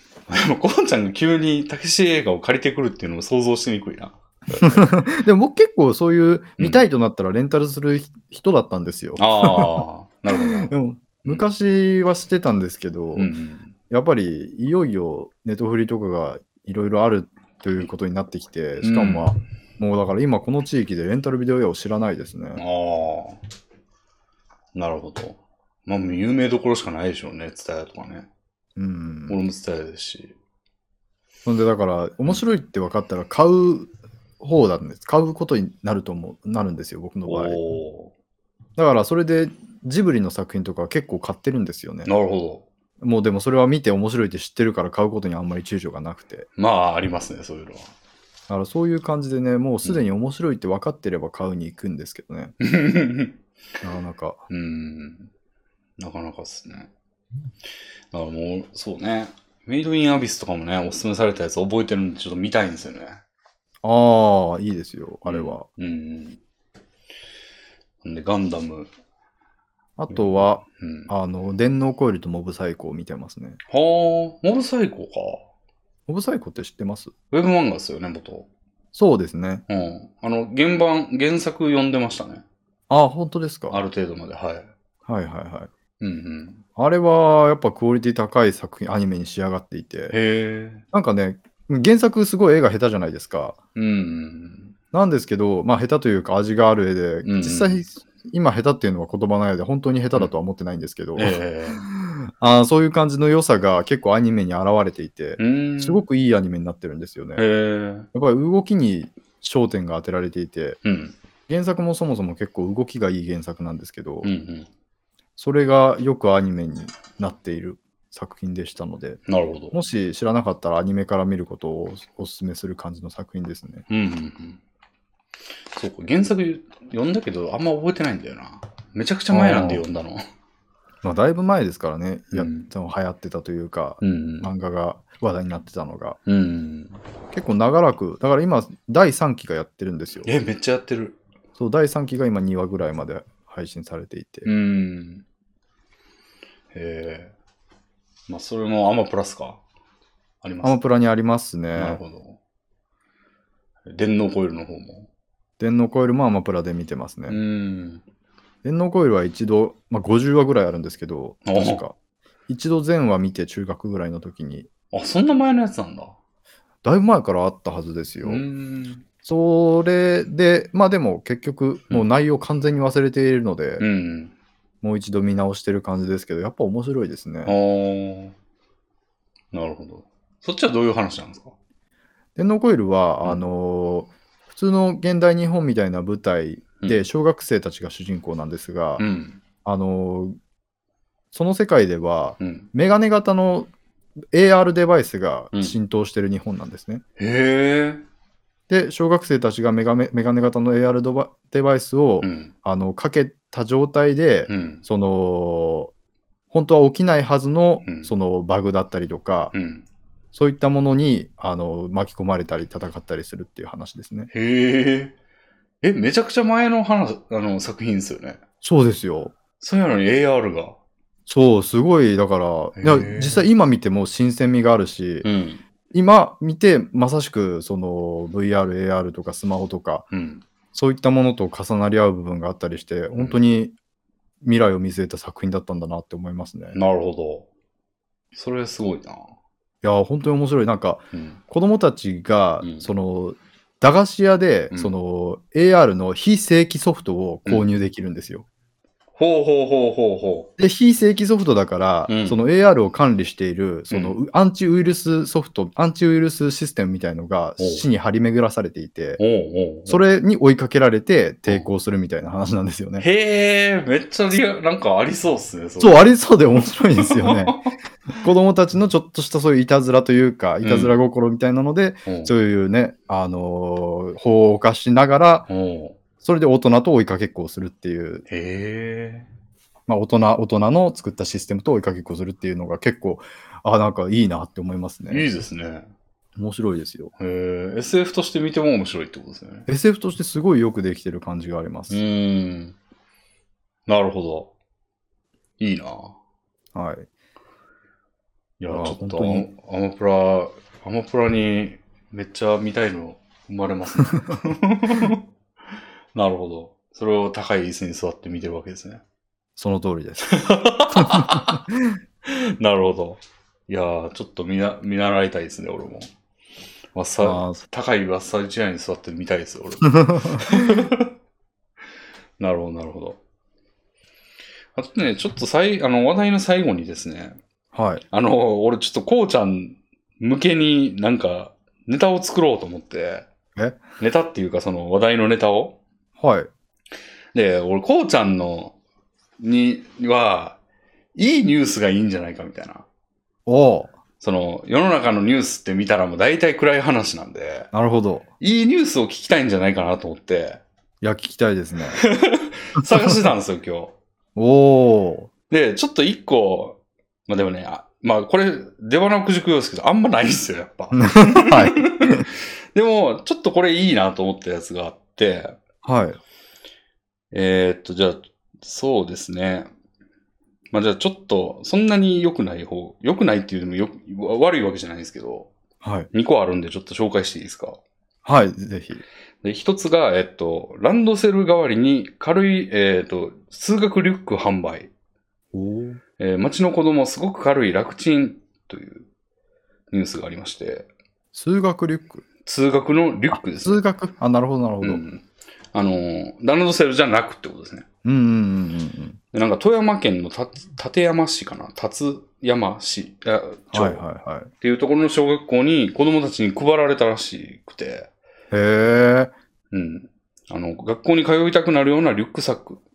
うーん。ランドセルに代わる通学用のリュックサックを無償配布ですと。ああ、いいです。なんか、いいことに溢れてますね。軽くなるし、無償だし、子供たちは喜んでいるしで。うん。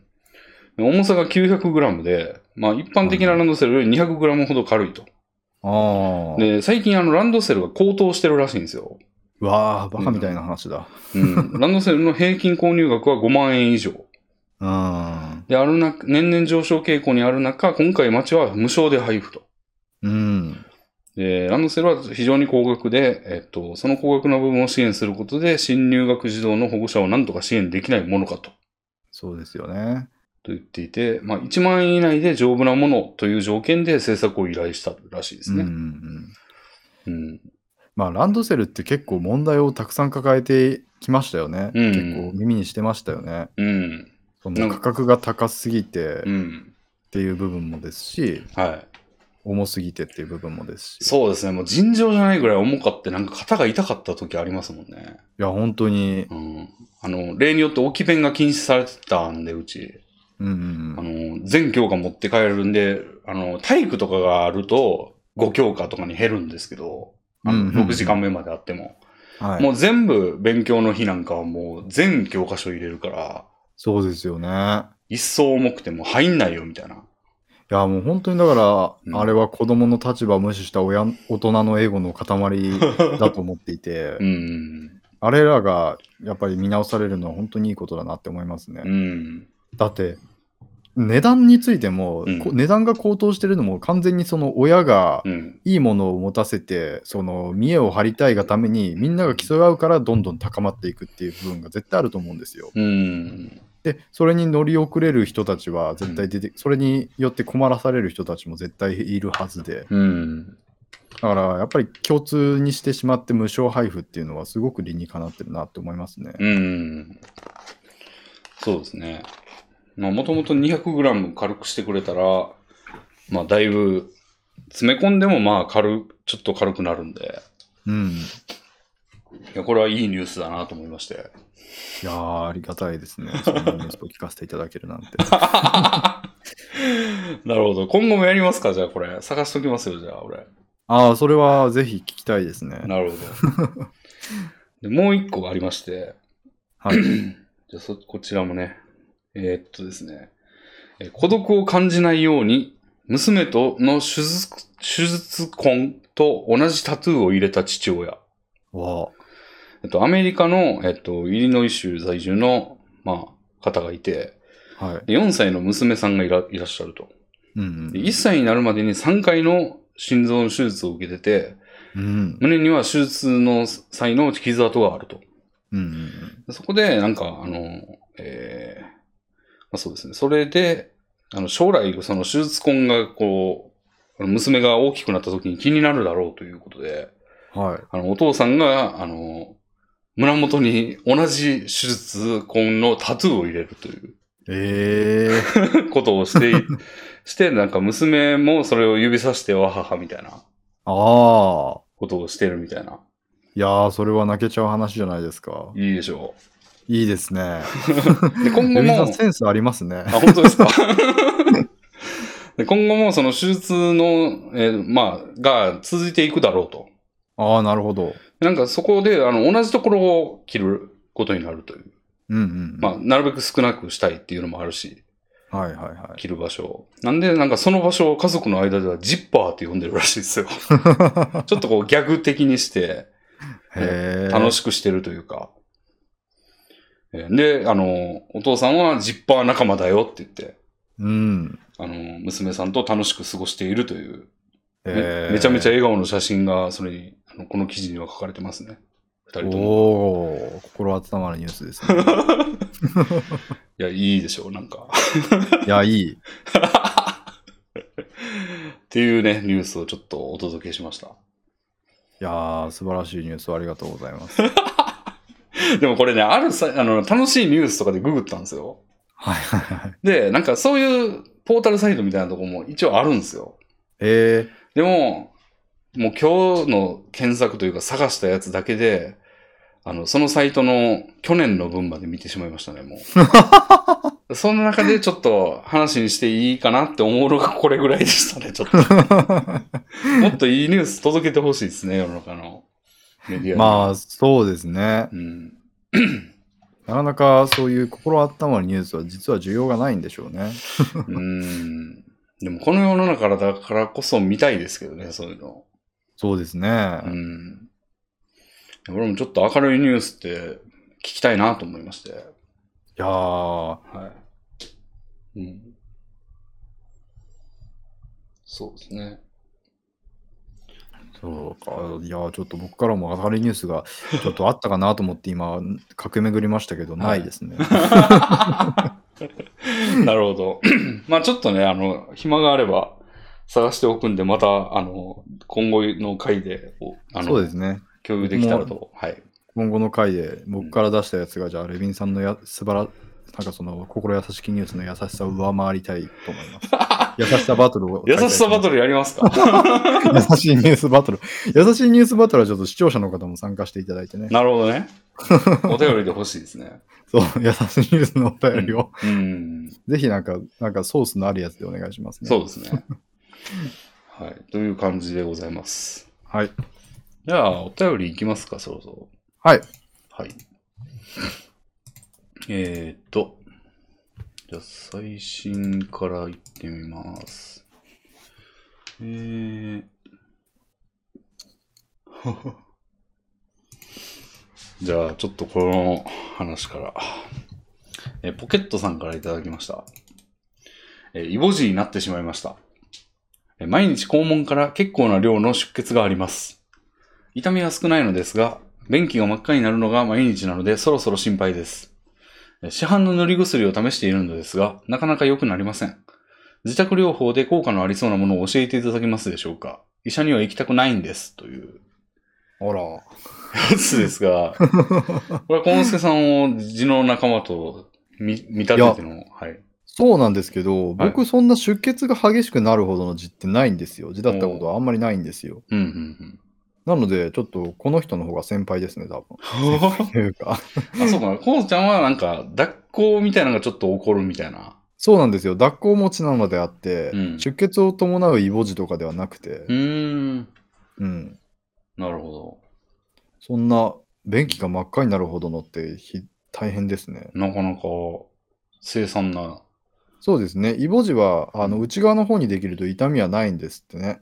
内側っていうのは門の内側ってこと？そう、中の方、腸に近いところにできると、うん。そこには痛覚がないらしくて、おー。あ痛みがないのにすごい出血がするとうん。いうような状況になりやすく、うんうんだから結構、その、ひどくなる、そうですね、そういう病院に行ったりする必要がないと感じてしまって、ああ、なるほど。もう、痛みがあれば行くじゃないですか。行くほどのひどいことになってる時には、ほんまにひどいことになってるみたいな。そうですね、だから出血の量で視覚的にひどさを感じるしかなくて、なるほど。だって中の方にあったら実際み、肛門の現状すらもわからないじゃないですか。うんうん出血以外で知る方法がないわけですよね。なるほど。ということもあって、ちょっとうん、病院に行く気になりづらいかもしれませんが、絶対行った方がいいですね、じゃあこれ。いやー、全くそうなんですよね。うん 自社に行きたくなくなない理由もまあわからないではないですけど、うん。まあその他人に肛門を見せるっていうのは結構、まあ僕は経験者ですけど、うんその医者での経験がありますけど、うんまあ確かにちょっと不快感はありますが、うん。まあでもそれはもう仕方のないものとして受け入れて、まあ受け入れるしかないですようね。ん。なるほど。そうか。自宅療法で効果のありそうなものとしては、うん。あのトイレに座るときにうん。必ず3分 ,3 分のタイマーをセットするほう。習慣をつけることですね。それがなるとどうなるんですか？なるなるなったらもうどんなにあの残便感があっても立ち上がって、そのもう流してトイレを終わりにする。へえ。あのそういう長時間座ってうん。便と戦うことがうん。結構じの一番の原因になるらしくてほあいかに硬くて、うんその出すのが大変な便であっても,、う。うん。もうその時に出ない状態で頑張って戦うのは、うんもうケツにスプリットダメージを常に与えるあスリップダメージを常に与え続けるような行為なのでなるほど。もう戦わないとほ出る時にはもう便が溜まったらそれに押し出されて自然と出てくるからう。うん。残便感があったとしても待つうんうんうんうん。ということですねああ、再チャレンジは翌日ってことですか？じゃあもまあ翌日というかそれで立ち上がってう。うん。まあまた便を催すうん。になんか、うん、確かにでもそうですね言われてみればもう一残便日。感がある状態だったらうん。また座りたく座りに行くことになるんですかねうーん。インターバ少はでうん。多少は出てると思うのでうんうん。多分もうそれの時点で便意はうん。本当は解消されてるんですよ座ってても出てないっていうことなら3分経っても出てないってことならうん。というふうに考えてますねなるほど。実際僕はそんな残便感があって仕方なく立つことはありますけど、うん。その後すぐにっていうことにはなったことないですね。おーなるほど。まあ3分タイマーはちょっといいかもしれませんね。あ僕はもうトイレに入るととともに、ヘイシリ3分、タイマー3分って、それどっちの尻に話しかけてるのかわかんないですけどね。なるほど。あシリとともにおトイレに入ってください。まあ、それは誰もがしてますけど。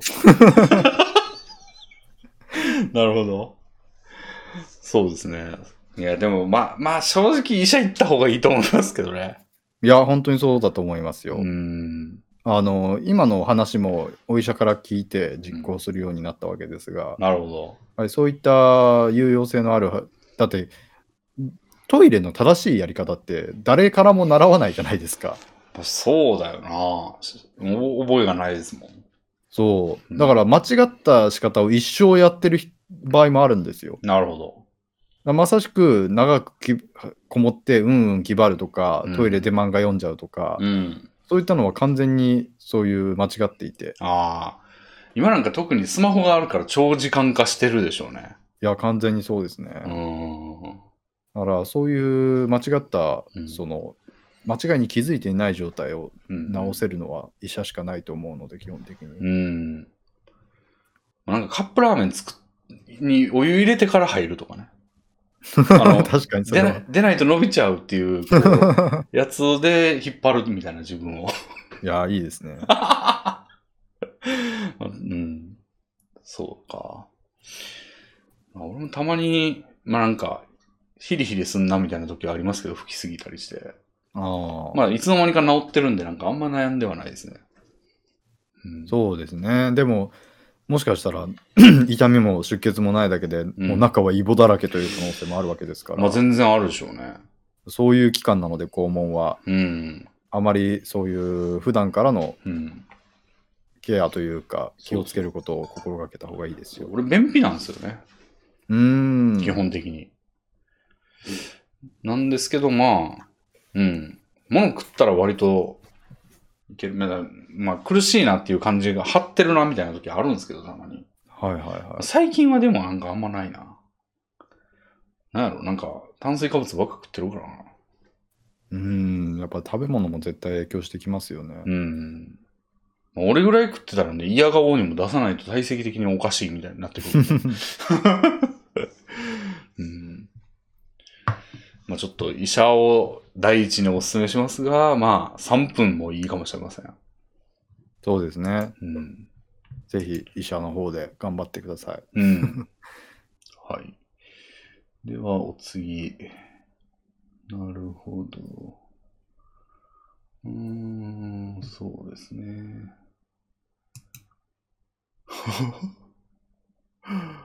おそうね。今日せっかくね、いいお便り、あの、いいニュースを読んだんで、なんかいい系でいきたいですね。おおあーあんまりいいのないかも。まあでも悩み相談、悩み相談、うーん。なるほど。まあじゃあこれちょっと、いい、いや、いい話では決してないが、ー。はい。あの、まあ、ちょっと字のつながりということで、はい。えビキニールさんからいただきました。はい。レミンさん、ゴノスケさんお疲れ様です。私は20代半ばの青年なのですが、先日おねしょをしてしまいました。えー10月に入ってから2回もです。どちらも休日の朝で、なぜか夢の中で、なんだかおしっこをしてもいい気がすると思い立ち、膀胱の線が緩むのを自覚しました。その瞬間に意識が覚醒し、現実でも膀胱が開かれている感覚を覚え、すぐさままずいと思い股間に力を入れましたが、その時にはもう遅く、温かい感覚が股間から太ももにかけてじわーっと広がっていきました。思い出せる限り、おねしょは15年ぶりぐらいです。これまでは酒だったりコーヒーだったりをグビグビ飲んだ夜でも、トイレに行くことなく、お構いなしに寝ていたほど、膀胱の硬さには絶対の自信がありました。トイレに行くことを、えー、ん？じゃあ、そんな私が泌尿器がもうバカになり始めたなど、今でも信じられない気持ちです。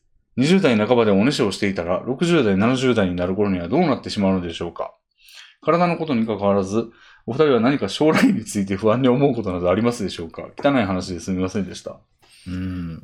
このし将来について不安に思うっていう締め方でいいのかこのエピソード。今不安だろ、これ。まあ、そうですね。確かに。うん。別に60代、70代と言わず、あ 例えば会社に遅刻できない朝とかにしてしまったら、今でも問題ありますよね。そうね。もう、始まっちゃってるやん、これ。うーん。レビンさんはおねしょはしたことありますか？最近というか、大人になってから大。人になってからはないですね。あの、まあ、ないですよね。夢を見たことありますよ。あの、ジョボジョボみたいな。はいはい、はい。で、起きて、いや、やばいんちゃうんって思ったら全然してないみたいな。あなんか、うん。最終ガードがちゃんとしっかりしてるんですよ、ね。でもなんかこれ、10月に入ってから2回もですってことですけど、はい癖になるんですかね？いや、なりそうん。う。うん。あ無意識的なものだから、うん。やっぱり体、体がうん、ね、その許可を出したらしちゃうんでしょうね。うん。で、そのなんか、その仕組みにもうなっちゃってたとしたら、それに、なんていうんだろう、プラスアルファする術がないよな。なんか、そうですね。こうしたらちょっと防御力上がるみたいなのないよね、多分。うん。ああ、うん、めっ高いベッドを買うとか、なんかしたでも確からに、大事な気がする。したらやばいみたいなうん。感じを体に覚え込ませるみたいなうん。のはあるかも。でもこれ、そのお便りの最後の部分になりますけど、はあの、やっぱり僕はこの腰の問題ですね。腰というかケツの問題い。。うん。だって今、まだまだ30度かでうん。座ってるだけでケツが痛いみたいな状態になっていたら、うん。もうこれから先どうしてししまおうかっていう、うん。どうなってしまうのかっていうことは不安ですね、本当に。確かに。こうちゃん今何歳でしたっけ？30です。ああ。俺が腰痛始まったのもうちょい後なんですよね。うーん。だから、なんか、始まりで言えばこうちゃんちょっと俺より先ですね。そうなんですよね。うん。最近腰痛い腰痛いって俺うるさいと思うんですけど、俺すすでに38ですから、はいはいはい。ちょっと心配ですね、それ。いや、僕が38になる頃にはちょっともうダメかもしれないですね。うーん。そうだね。対策、まあでも対策はね、されてるみたいなんで。いろいろ頑張ってますね。なので、うんだからこの不安は常に、不安とは常に戦っています。うん。そうだな。クリンさんはうん何か将来について不安に思うことなどはありますでしょうか、もちろん腰もあるんですけど、はい。まあ、ちょっと物忘れ来てるかななんかあれ何やったっけって、その名称が出てこないことは優位に上がっ、増えた気がしますね。あ、増えたんですか？うん。あの、概念は覚えてんねんけど、名前何やっけみたいな。なんかでもそれって、うん。まあ僕は増えた感じがしてないからかもしれないですけど、うん。別に若くてもあり、ありません？いや、あったあった。あったけど、増えてるんですか？回数増えてるような気がすんだよな。なんかそれもそのうん。現在が、うんその自分が生きている中で最も年がかさんでる状態だから、うん。なんか常にその物忘れが発生するたびにあ俺も老いたなって感じているだけであり 可能性はあるよ。そう実際に増えてない説を僕は推したいんですけどねあるいはなんか、扱うものが増えた説もあると思うね。ああなるほどうん。実際に昔が増えたからもうあると。忘れる昔も増えているというだけの話でうんうんうん。なんで今なんかまあラジオとかしてても、そのだから第4次スーパーロボット対戦みたいなさ、そのはいは子供の頃にしか触れてないような名詞も引っ張り出さなあかん時あるやん。いなるほどだから、カバー範囲が広がっているからしょうがないみたいなうん可能性もある。そりゃそうですよねだって例えば今僕がガンダムのあのみたいなことが思い出せなかったとして、うん。あこれは老いだなって思う反面、うん。ガンダムを知らなかった時は思い出せない以前の状態だったわけですから、うんうん別になんかそれを思い出せないことは何も問題ではないのだみたいなう。ん。うんうんうん。なかなか強引な解決法やな。新しくものを日々知ってるのだからうん思い出せなくなるのは当然であるみたいなね。なるほど。実はそれだけの話あった可能性？僕はそうじゃないかなってちょっと思いますね。世の中で言われてるその年いくと物忘れがっていうのも実はそれで全然能力は落ちてない可能性？ああ、そうだったら希望に溢れてますね。あちなみにですけど、うんあの、日本の製薬会社、コバ、うん、どっかの製薬会社が、うんいや、今のはちょっと分かんなかったんですよ。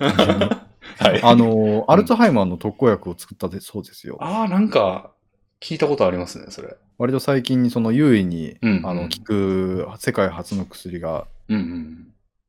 そのちゃんと研究が進んだとかでうんうん。なんか株価にももろに影響が出たとかいう話を聞いていてあ結構希望にあふれてますねあ。アルツハイマーか。一つのその人類が乗り越えるべき壁だと思うんですけど、うん。俺アルそれがちょツアルツハイマーとパーキンソンがちょっと混ざるんですけど、全然違うんか？まあいわゆる地方症といいますか認知症ですよねアルツハイマーはあ、そうか。うんあれ？もしかして全然違うかもしれないですね そう思ってます認知症の特効薬です、今僕が言おうとしたのはあー。へえ。それはいいですね。いや、本当にそういったものが、まあ、現状だから出てるということは、我々がそれについて不安に思う頃には、多分実用化もされているので、ああ。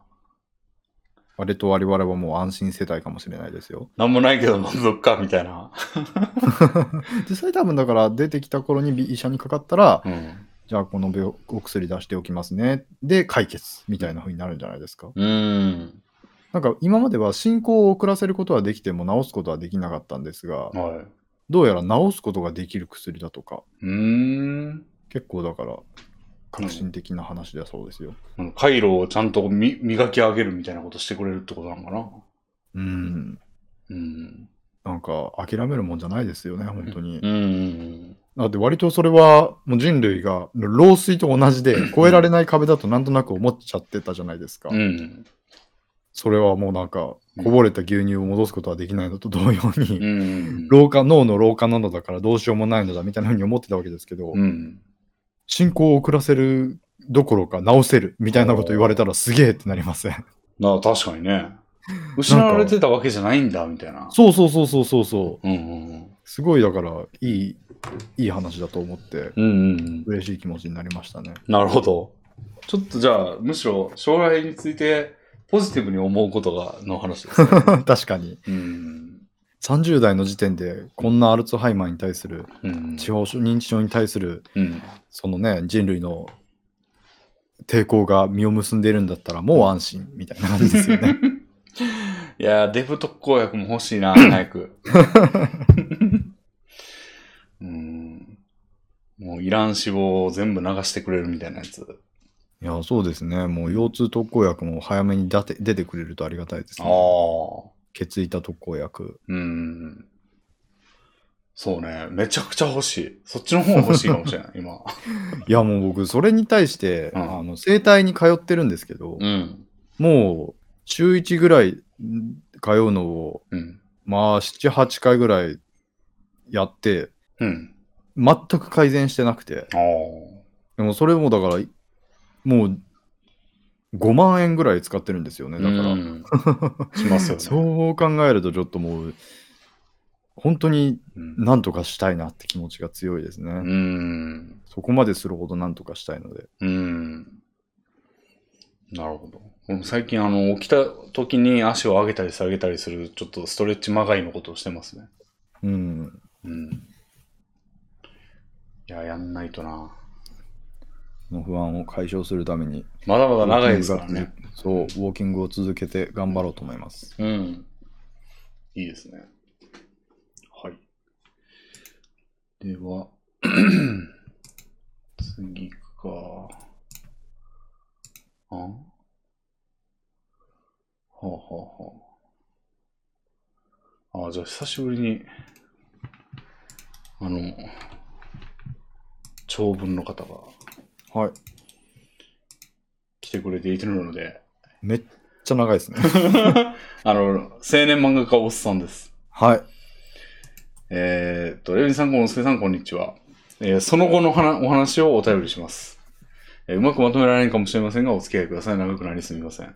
あのーこの方はあれですね、ガールズバーで働いている、えー、何でしたっけ？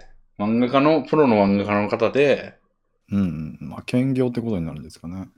えー女性なんだけど、肉体は女性なんだけど、精神的には男性でみたいなはいはいはい。方で、なんかガールズバーで働いてる時になんか引っ掛けた客って言っていいんかわからんけど、うんうん。と、なんか、同性みたいなところまで行ったみたいな話をしてたからですね。うん。で、9月9日に無事入籍し、夫の名字になりました。おお。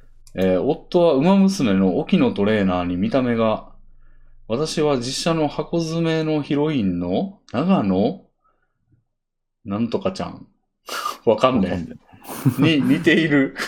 役の身振り手振り表情などが似ているらしいそうなので、これからお便り読むときは、えーそれで想像してください。わからなかったら画像を検索して笑ってくださいわからんわ。え9月に夫は新しい職場に私はいろんな店を転々としましたが、完全に水商売をやめました。うん。というのも、えー上京してすぐ店の客から強制わいせつを受けて警察に届けるということがありましたいや。きなくせえな。えーお。お金の問題があり続けなければいけない。あり続けなければ。あ、お金の問題があり続けなければいけない状況が続きましたが、結婚相手が見つかってからは仕事の目的がなくなりしんどかったし、身も心もボロボロになりました。現在は弁護士さんに任せ、すべてを任せて結果を待つだけになりました。うん前回のお便りの幸之助さんのアドバイスで、またネームが書けるようになり、現在はネーム作業をしています。ありがとうございます。えーここからがお便りの本題です。えー最近夫が新しい仕事が割に合わなく、ストレスを溜めて帰ってくるようになりました。ストレスが溜まると毎日のようにパチンコに行ってしまいます。私も付き合いでしょうがなく行くのですが、大体毎回私がシンフォギアかアイマスで勝つ間に、夫は負けてお金をなくしてしまいます。レビンさんもラジオを聞くと仕事の愚痴を話されているようなので、夫にどう接すべきなのかアドバイスが欲しいです。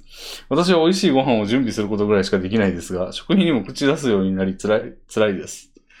また、夫は未だにイラストや漫画でお金を得ることを仕事としてみなしてくれません。あら。漫画というのはすぐにお金になるものではないというのもあると思います。連載や読み切り予定も今はない私だからしょうがないのかもしれませんが、今のところ冬にある漫画賞の原稿か、片手間に成人向け漫画を描くとか、グッズを販売するとか、ファンボックスを頑張るぐらいしかお金を生み出す方法は考えられていません。何か漫画やイラストでお金を得て夫を納得させる打開策のアドバイスがあれば、幸之助さんからお聞きしたいです。ちなみに私のツイッターとピクシブは成人向けを書くため、アカウントを新しくしたので、フォロワーはほぼいません。ファンボックスの更新ぐらいしかつぶやかないので、日常ツイートは一切してません。うまくまとめられていなかったらすみませんが、よろしくお願いします。え、追伸も読むけど、うんえー血迷いすぎて夫が山を買いたいとか言い出している、かっこガチなので、妻としてどうしたらいいのかますますわからなくなりました、苦笑。パチンコなのですが、夫のせいでシンフォギアのアタリオンが好きに、右下の松田あアリサ推しになってしまいました、わら。毎回脳を崩壊するお便りすみません。ラジオこれからも楽しみにしております。まあ、無事破壊されたということで。いやー、楽しいお便りですよね、毎回。いや、こんなんシンフォギア打てばいいんじゃんか。どういうことですか？お金を生み出す方法が。シンフォギアがアイマスで買ってるんでしょ毎回本当に勝ってたらすげえですけどね。いや、なんか、いや、順風満帆にいかんもんやな。まあ、そうなんですね。うん。夫がまあでも別に仕事でストレスを溜めてパチンコに行くなんてのは可愛いものではないですか。まあ、そうですね。俺も最近行きましたけど。うん。うん。しなんかこれで例えば今はもうじゃあ夫は仕事を辞めてうつ病になり、うんみたいな感じになってたら順風満帆ではない状態に入りますけど、別になんか仕事の合間にパチンコで楽しむレベルだったら全然、ああ。お金をなくしてるんだ。うん。なるほど。まあ、これでも、こんな漫画で、まあ、お金になるものではないっていうのも、まあ、そうでもないと思うんですけど、はいはいはい。こんな、でも逆にその、パッと納得させるような打開策なんかも言うのもそんな、そうそうないですよね。そうですね。うん。まあこれはもう本当にうん。小さなことなんですけど、はまあファンボックスが一番マシだと思います。その、うん。絵を描いて金を稼ぐさまざまなコンテンツの中で。うんうんよほど、まあまあ本当にこれは扱ってる題材にもよるんですけど、うん。うん。あんまりその販売、うんエロ同人の販売は、うん。ちょっとファンボックスに比べるとうん。安定性に劣るし、うん。最終的に稼ぎ出せる金額が全然違ってくるような印象がありますね。これはなんかすごくいやらしい話なんですけど、うん。あのグッズ販売、グッズというかその同人誌販売って、うん。あるものを売る、そのものがあって、それをお金に換える行為じゃないですか。はい。それに対してファンボックスって、物がない状態でうんお金をもらってる状態になるんですよね。はいはいはい。なので、うん。その、結果的に物を出せなくても、うん。お金だけが先に入ってくるうん。状態にあって、まあ単純に絵描き側に有利な契約なんですよ。はい。なので、あの、当然のようにお金が入りやすいんですね。うん。ということがあるので、うん。もちろん誠実性においては当然前者なんですが、うん。結果的に稼ぎ出せるお金の金額でいうと、ファンボックスの方が多いというのが僕の僕の実感です。なるほど。ああ。結構実入りも多いんですかね。うーん、そうですね。まあ本当にそれは活動内容、活動実績によると思います。ああ。大体、どんぐらいが相場なんですか？ああ、まあ500円コース、はあが一番手軽なコースのせ値段設定として適当だと思います。それ以下にする意味はほとんどないと思いますね。あ、あれですか？なんか月額のやつですか？あ、ファンボックスは月額です。あ、俺が、ちょっとスケ、スケブか、俺が思ってんの、その。あああ、違いますね、全然。あファンボックスは月額課金をうんその絵師に送るためのサービスですー。ね。うーん。それに対してスケブは絵1枚を売るサービスですね。ああ。あれですよね、その月額、このプラン入ってくれたらこの映画見れます、みたいな。そうそうそうそはいはいはい。俺も何人かめちゃくちゃ好きな人が入っなんか、入ったり辞めたりしてますね。う。ああ、そんな感じになりますよね。ん。そうですね。実際それで、うんまあ、500円が最低金額になってる場合が僕の周りでは多くて。そうですね。で、ただ500円の同人誌ってうんイメージだと、まあ18ページぐらいの同人誌うん。が買えるのが相場だと思うんですよ。うんうんでもファンボックスの1ヶ月の更新料って18ページの同人誌よりも絶対少ないと思いませんうん？確かに。大体下手したら1枚1枚でおしまいみたいな、今月はあんまり頑張れませんでしたみたいなうん。パターンも全然起こり得て、でもそれが割と許される市場ではあるんですよね。うん。なので、うんあのファンボックスの方がうん同人誌を売るよりは圧倒的にお金が稼ぎやすいと。なるほど。はい。まあ俺大体、これ絶対見たいっていう時に入っちゃうんですよね。うんうんうん、そうですね。うん。でもなんかおまけみたいに前のやつとかも見て。そう。でなんていうか、まあうん結果的にそれってだから、これ絶対見たいにうん。500円を払ってるわけですけど、うん。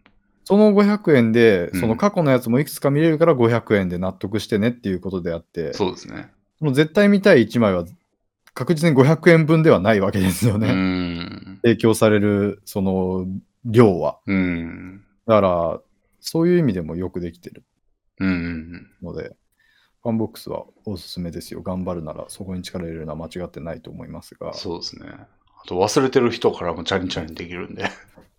いやー、いるんですかね、やっぱり。いやー、やっちゃいますよ。いやそれは本当に気をつけた方がいいですけど、消費者側は。うん。もう結構最近そういうのが増えてきて、ああの、アベマもそうですね。あー、もう見てないじゃんみたいな。気づいたら見てないみたいなうん。やつで、結局俺も課金コースに行っちゃいましたから。うん。そうですね。うん。まあ、でもそれは割と、まあ、職業的にはいいという。そうですね。うん。まあ、もちろん状況や題材にもよるということはもう何回も言っておきますけれども、ん、例えば全くね、ファンがついてない、さっきもこれにも書いてありましたが、フォロワーほぼいませんという状態なので。その状態でファンボックスはだいぶ強気になってしまうから、うん。まずやっぱり同人誌という誠実な商売で、うん。あのフォロワーを増やしてからファンボックスっていうのが、うん。まあ、定石の動きではあるんでしょうけどね。でもこれアカウント変えたって書いてますけど、はい。変えない方がいいですよね。まあ、そうですうね。ん。いきなり、まあ、うん。それはでも、通常の活動は通常の活動で続けたいああ。となると変えるしかないですよね。なるほど。はい。うん。変えるのはいいですけど、うん。もし共通のフォロワーを、フォロワーの重なりがありそうだなって思うようなうん。題材を取り扱ってるんであれば、積極的に、うん。あのクロスオーバーさせて両,、方のアカウントを、あ、RT みたいな。そう、うまいことアカウントを今日、そのね、うん。2つの存在を示せるといいですね。うん。僕はちょっと共通性があまりない気がしているので、うん。R18 のアカウントの方は、幸之助名義ではあまり触れないようにしてるんですが、うん。そういう戦略、いろんな戦略があると思います。なるほど。いやー。まあ、あとは、まあ、ちょっと夫の番号をどうするか。うんどうしようもないんじゃないのこれ。言えない感じでしょうね、多分。あ、この山の件ですか？いや、まあ、山は、まあ、さすがにないでしょって言っときゃいいと思うんですけど、はいはいまあ、はい。でもガチなんか。なんか他のはね、なんかこっちにあんま権限がない感じがするというか、むしろまあ出してもらってる側な感じがするんですよ。今その当てがないっていう話なんで。お金が。ああ、うん。そうですね。生活費は夫が負担してるっていうことだったら、うん。まあちょっと、それについてうん。強く出れない立場ではあるんでしょうね。うん。だったらなんかあんまやめてくれとは言いにくいですよね。向こうの金やし。向こうの金やったら。うーん。うん。まあでも、これはちょっと結婚観にもつながる話ですけど、はやっぱり稼いでるんだからい。、うん。稼いでるのは向こうなんだから、うん妻、稼いでない側はうん。口を出してはいけないという発想って、うん。普通にインモラルな発想ですよね。うん まあね。これは、あのー理屈抜きに、うん。あのー経済 DV というはあ。名称がつくぐらい、うん。社会的に許されない行為なんですよね。うん。理屈上ではそうなんですよ。理屈上では金出してる側が偉くて、うん。それに規制している側はうん。それに従うざるを得ないっていうのはうん。間違ってないと思いがちなんですが、うん。ちょっとそこについてはもうなんかうん。不思議な力がもう働いてるんですよ。この世界では。まあね。これは本当に正直僕も不思議としか言いようがないんですけど。うん。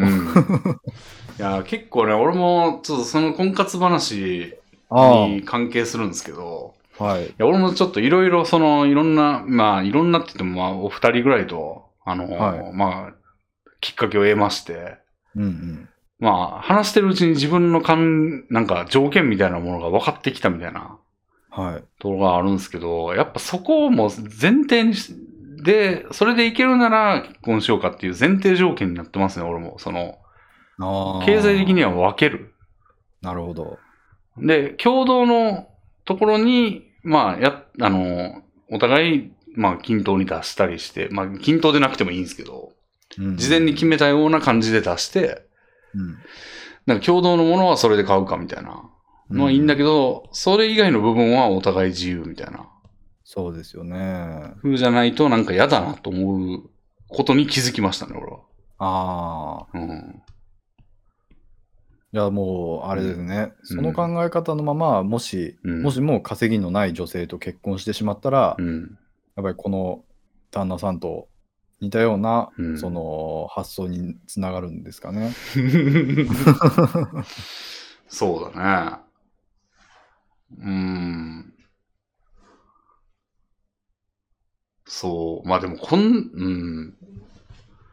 まあ、言葉には気をつけるとは思うけど、あとまあなんかこれかよみたいな強要は全くしないですけど、まあ別に相手の仕事にもね、別に、なんか今はそそうじゃなかったらじゃあどうやってそもそも生きてたんだよみたいなああ。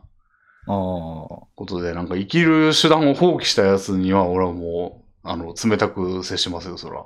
おお。ええそうなるから、冷たくなるんかな、じゃあ。同じことすることになるのか、これ。いや、でも、まあ、冷たい、冷たいっていう感じなんかな、これ。なんか、やっぱりうん。結婚って、うん。その理屈じゃない、できないこことだと思うんですよ。だから。うん。だから僕は結婚はそういう意味でうん。神聖なものだと思っていて、いい言い方をすると、うん。悪い言い方をするとバカしかしないことだと思っていて、うん つまりは何かっていうと、うんその、お金の稼げてる稼げてないで主従関係が生まれるような状態は結婚ではないと。うん。そのもう結婚するとなったら、もうそういうなんか、経済的には当たり前に起こりうるはずのことも起こらないものだと。うん。起こらないのであれば、それはお起こらないくならないのであれば、うん。もうなんかそれは結婚ではない何らかの別の関係というか、うん。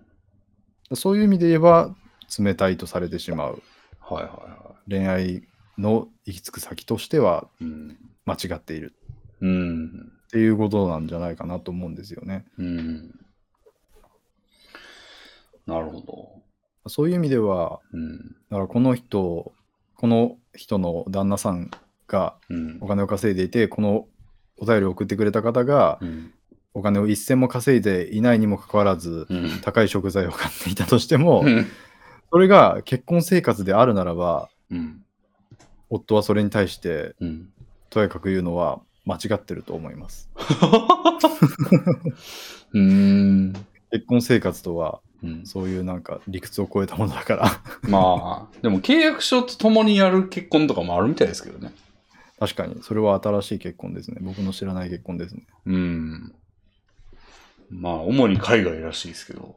いやー、そこまで来たかって感じですね。うん。もっとバカみたいにするべきだと思いますね、結婚は。その頭のいいふりをするなら結婚はしない方がいいと思いますね。まあ俺はでもね、お互いに高みに行きたいんですよ。なるほど。うん。だから、レベルは下げたくないんですよね。生活レベルは。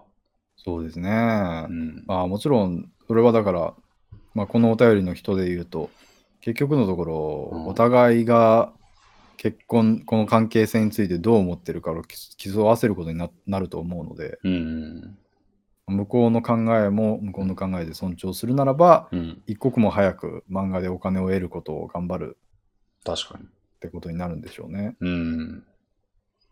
まあでもこの、得ることとし、仕事としてみなしてくれませんっていうのもまあ、得てたらね、言えますからそう、得てたら見なしてくれると思うんですよ。得てないから見なしてくれてないということなので、うん。漫画でお金を得る方法としては、うん。ちなみにこれは全く関係のないことなんですけ関係のないというか、あの僕の未知の世界のことなんであれなんですけど、はい。あの Webtoon。についてはい。も検討してはいかがでしょうか？ああ。あの前に、小野さんちょっとお話があったという。そうなんですよね。はい漫画賞の原稿やよ連載や読み切りの予定があんたらっていう話をしていらっしゃるのを見るに、うん。あまりそのアプリ上の漫画についてはうん。かん今のところ検討にないのだったら、うんそこも幅広く見ていけば、違った金策も方法も出てくるのかなと思いますがうん。あでもなんかこの人前のお便りでアプリ上の連載をしてたみたいな話もあったような気がするし、うん。もしかしたらもう僕よりもよっぽどそっちの世界、界隈には詳しいのかもしれませんが、うん。やっぱいろんな方法があるのでね。うん。なるほど。まあ、ちょっと、健やかに言っていただきたい。そうですよね。はい。そうですね。うん、うん、うん。えー、では次行ってみますかね。はい。えー、はあ。うーん。じゃあこれ。えーっと、腰痛持ちの D さんからいただきました。はい。えーレミンさん、コンスケさん、こんにちは。最近言っても無駄だなと感じることが多々あります。言っても結果的に損することの方が多いからです。ただなんとなくですが、無駄を嫌うという精神状態は良くない気もするのです。お二人はこういう時どうしてますか？だいぶ抽象的な話ですね。すごく抽象的ですね。うん。まあ言っても無駄だなと思ったこと自体はよくありますけど。はい。まあ確かに言って損、それは損だなと思う時も多いですね。うーん。まあ、うんそうですね。うん。確かに僕結構無駄を嫌う傾向はあるかもしれないですね。うん、うん、言っても無駄というか考えても無駄だなって言って思考を放棄するときとか。うん、うん。なるほど。俺はよくやっぱ、その、まあ、ある風潮とか、はい、ある、な、あの、まあ、集団心理はい、に対してよく思って、でも当然言っても無駄なんですよ。そうですね。向こうが変わるっていうこともないし、まあ、そもそも相手にしてるものが大きすぎるし、そうですね。まあ、っていうパターンが多いと思うんですよ、この話に当てはまるのって。いや、僕も今それを想像してましたうね。ん。で、それを、まあ、無駄やからやんないっていうのも、精神的に良くないっていうことをおっしゃってますけど、この方。うんそれも、ほんまやと思うんですよ。なるほど。うん。だから俺結構積極的に言うんですけど、はいはいはい。まあ言って、まあそれでこう、まあなんかラジオ上の時間とかが埋まり、うん。まあなんかそれを聞いてる人が、母みたいな、うんとか、むむみたいなうん。ことを思ったら、まあもうなんか十分元は取ったみたいななるほど。感覚があるんで、まあ、こういう場合だったら言うんですけど、うん。まああんまりね、ツイッターとかでガーガー言うなんか同じことを言うみたいなのは、まあ、全然別にストレス解消にもならんし、うん。なんか見たくない人も多いから、まあ、全然元は取れないんで、はいはいはい。言わないな、みたいなそうですね。感じですけどね。まあ本当にこれについては人によって、うん。あの、向き合い方が違うことだと思いますね。言っても無駄だなと思うことに対してどうするか。うん。僕は割と無駄だなって思って、うんそれから遠ざかる、それを遠ざけるうん。方ですね。割と、うんこれだからまさしく無駄を嫌う良くない精神状態があって、うん その、嫌いだから、うん。その無駄なものが近づいてくると、うん。そのストレスが生まれて、うん。それが分かってるからもう近づけないようにしようってなって、うん。平静を保とうとするうん。っていう行動になりますね、僕の場合は。なるほど。ああ。まあ、すそうですね。コンスケさんのそういう感じはすごいよくわかるんですけど。うん。まあ、俺はでも考えるのは、まあ、いかなる時でも別に無駄じゃないなとは思ってて。そうですよね。だからあんまりうん。無駄が、無駄を無駄と思わないというか、うん。無駄を嫌うっていう精神状態がうん。僕に比べて少ないっていう解釈もできますよね。そうですね。だから結構なんか世の中のもん、まあ似たようなパターンやんみたいな問題も、うんまあ結構発言するんですけど、俺は。うんうんそれってなんか、なんていうの例えるならまあ、めちゃくちゃ簡単な算数の問題をなんか解いてるみたいな。うん。うんで、なんかそれってまあもう、例えば8たす6とかやってもまあ、別に無駄、無駄っちゃ無駄じゃないですか。別にうん。俺の能力がそんなに上がるわけでもなく。うん。うん。やけど、まあなんか、ちょっとボケ防止にやっとくかみたいなうん。感じというか、まあ自分、あの、思想の方に話を戻すなら、えっと、まあこういう問題ってどうだったっけっていうのを確認しとくみたいな。うん。ので、まあ、自分の、まあ、自分を日常から支えるこの思考体系を、まあ、健康に保つというか、そうですね。いうつもりでずっとやってますね。ああ。うん。まあ、この人の言う感じだと、うん。言っても無駄だなということに対して言うと、これだと損をすることの方が多いからですと断定してますけど、うん。これについてはどう思ってますああ、そうですね。それをアウトプットすることで、まあ、またその話かみたいなことをあ思われあてしまう。それが損と考えられる場合もあると。そうですね。うん。なんで、それが大好きなゲストの時にはめちゃめちゃ言うんですけど、これ。あ まあ、そうこの世代あんまお好きじゃないと思うんで、まああ、そうなんですよね。なるべくもう、あの、避けるようにしてます。うん、でそそれがほんまになんか、いい、いいと思うんで。そうですね、はい本当にそこについては多分だから、うん。あの価値観が違うええなということで、ええむしろなんか、いい練習になってる気がしますよ。そういう人結構いると思うんで、うんんそういう人相手に何でもかんでも自分の論をぶてばいいんじゃないんだっていうことに、そうですね、いや、僕もはい。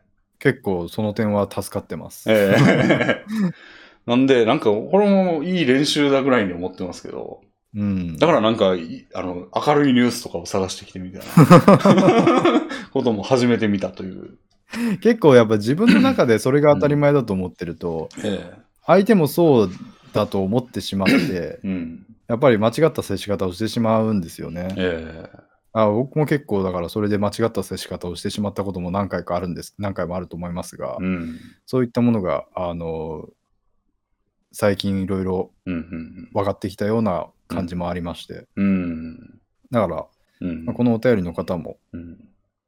まあ、でもこのお便りの方は自分の中でそういう問題が対立して発生してるって感じなんですけど、うん。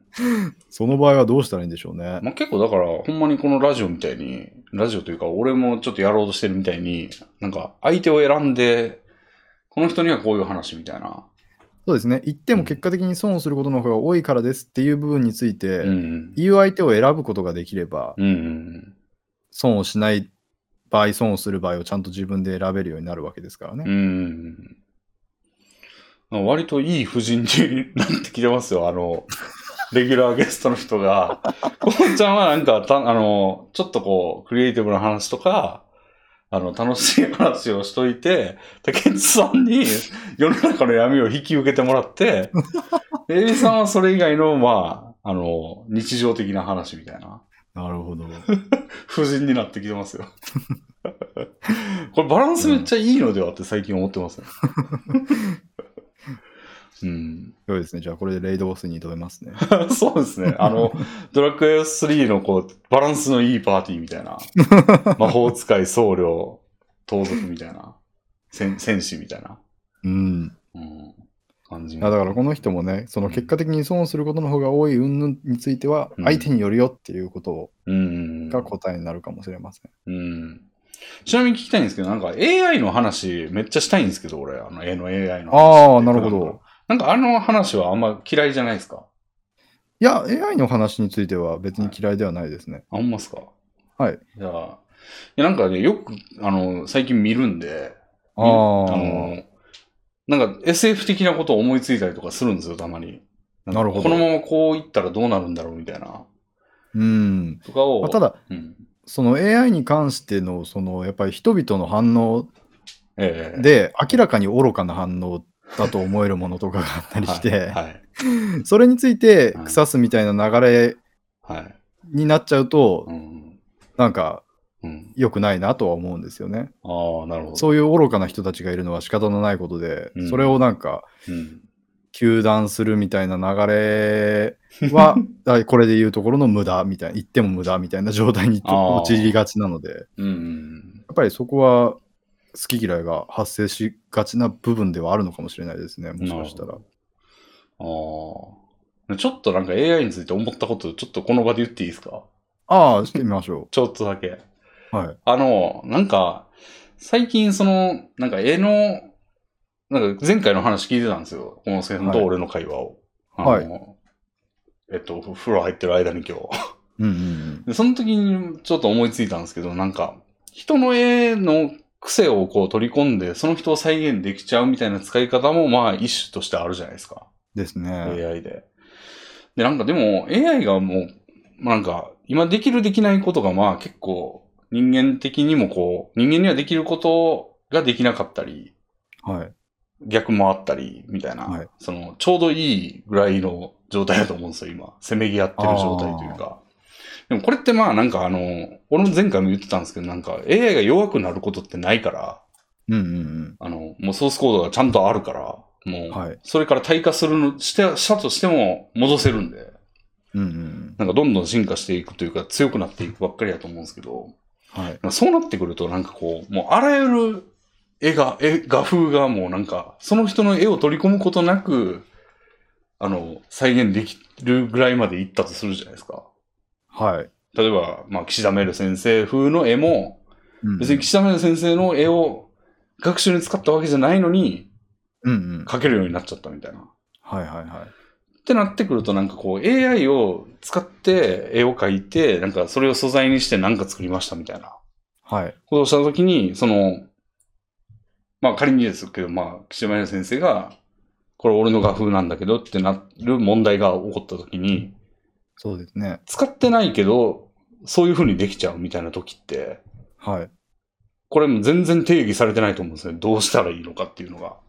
うんうんうん。でも、なんか人間を保護するなら、はいその、一人一ライセンス、ひ一人一領域を抑えれますみたいな風に、こう、国が認めて、あの、人が努力で勝ち得た画風は、なんか AI はなんどこのでもカバー範囲なんだけど、その人のためにこう土地みたいに、うんうん。この、なんかもう AI どういう風に判定されるかわかんないんですけど、このパラメータがこうであるような絵は、もうこの人のものです、みたいな。も風に認めていくっていう風でしかもう AI が全てができてしまったら、う、うん。なんかそういう風にしてしか個人のあの権益って守れないなと思って。うんうんだからなんかパラメータの領域みたいなのを、なんか人が土地みたいにこう、一人一個だけ持っていいみたいな時代が来るかもしれんなと思って。それ、どうなんでしょうね。ちょっと想像できないですけど。うん。まあでもそれが訪れるんだったら、うんもしだから AI が全ての画風を網羅して、うん。その、ずる時代が訪れるとしたら、うん。もうだから岸田メルのように、そういう、うんこういう絵柄を持ったうん。一絵師みたいな存在が、うん。もうすでにないかもしれないですから、えーっと、その、うーん、うん、そう、だからすでにうん。そういったものにもアドバンテージがないから守ることもしされないというか、うん。まあ、守る意味は、その人にしか利益はあんまない気はしますけど、はいはいはい、はい。でも、むしろなんか人間を保護するみたいな感じで、ああ、この、まあ、画風、画風をどう定義するのかも全然わかんないんですけど、うん。なんかだってたまたま AI で作ったやつがその人に似てますって言って突っ込まれたら AI 側も、AI を利用する側も困るんで、なんかそういう住み分けがされる、そういう整理のされ方をされる可能性ってあるなと思って。いや、思いません。うん、まあ、あまあ、ある世界線ではあるかもしれんな、みたいな。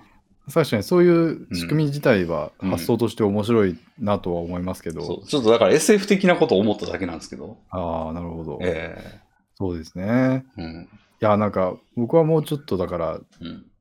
自由に開かれた場であり続けると思っていて、うん。そういったなんか何らかの守ろうとする動きとかは確かに部分的に発生したり、それが理想みたいな風に、うん。あの発想する人も出てくると思いますけど、うん。現実にはそれ、それほど機能しないというか、そんな技術の発展やうん。AI の成長をうん。妨げになるような形のものがうん。人気を博すとは思えないんですよね、仕組みとして。うん。なので、だからあんまり発達せずに、うん。結局のところ、まあ、取って代わられる運命は変えられないというか、うん。岸田メルの絵柄が守られることはなく、うん。岸田メルという価値はうん。また別のものに置き換えられて、うん。っていう将来を、まあ、うん想像してますし、はそれはそれでまた新しい価値が。今は想像もできないようなうん。職業が生まれたりとか、うん。活躍の仕方が生まれたりすると思うので、うん。そこに価値を感じますね。うん。例えば、お絵かきライブ配信がすごく人気になったりとか、ああ。各家うん。庭については、うん。まあ、これが今人の手で手で書かれているんだっていう付加価値は、うん。まあ、多分、嘘をつかない限り生み出せないので、そうですね。うん。そういった形のものが生まれたりするんじゃないですかね。うん。まあそうですね。既存のその、まあなんかそういうのが進ん、まあ、そのゲーム関係とか、そのうんうんうんゲームの強い手を指すみたいなうん関係やと、まあそれはあるんですよ。その実際人間が、は AI じゃないんで、人間が強くなろうとした時って、むしろ人間の言うてることの方が分かりやすくて強くなれるんですよ。うんうんでまあそれに近いと思うんですけど、その絵を描いてる過程に価値が生まれるっていうのって。うん。うんうんもう、うん。そうですね。なんかでもやっぱりこれは最初にも言いましたけど、AI うん論議のうん最初にも言ったと思いますけど、やっうんうん。ぱり AI はこれは絶対にできないっていうものが一つだけあって、は望むことができないんですよ。い。うん。だから絵を描く人間はうん。望む、その願いによって絵を描けるようになって絵を描いているうん。存在なので、うん。だから AI 絵師というけど、結局大事な部分は絵師というか望む存在であるという部分であって、うん。だからそういう価値のある望みをうん。その言語化できることってうん。別に絵を描く腕があることと遜色のない能力でうん。だから別に AI に仕事を奪われるまあ今腕を磨くことに終始してきた人は仕事を奪われて困るかもしれませんけど、うん。腕を磨くことではなく願い方を磨くこともしてるんですよ絵描きって、だうん。からその人たちはその腕を磨く手間をうん。AI に代用させることができるようになるだけで、うん。望む能力についてはまだまだ活かせるはずなので、うん。だからそこが AI にとって変わられない限りは大丈夫だなっては思いますね。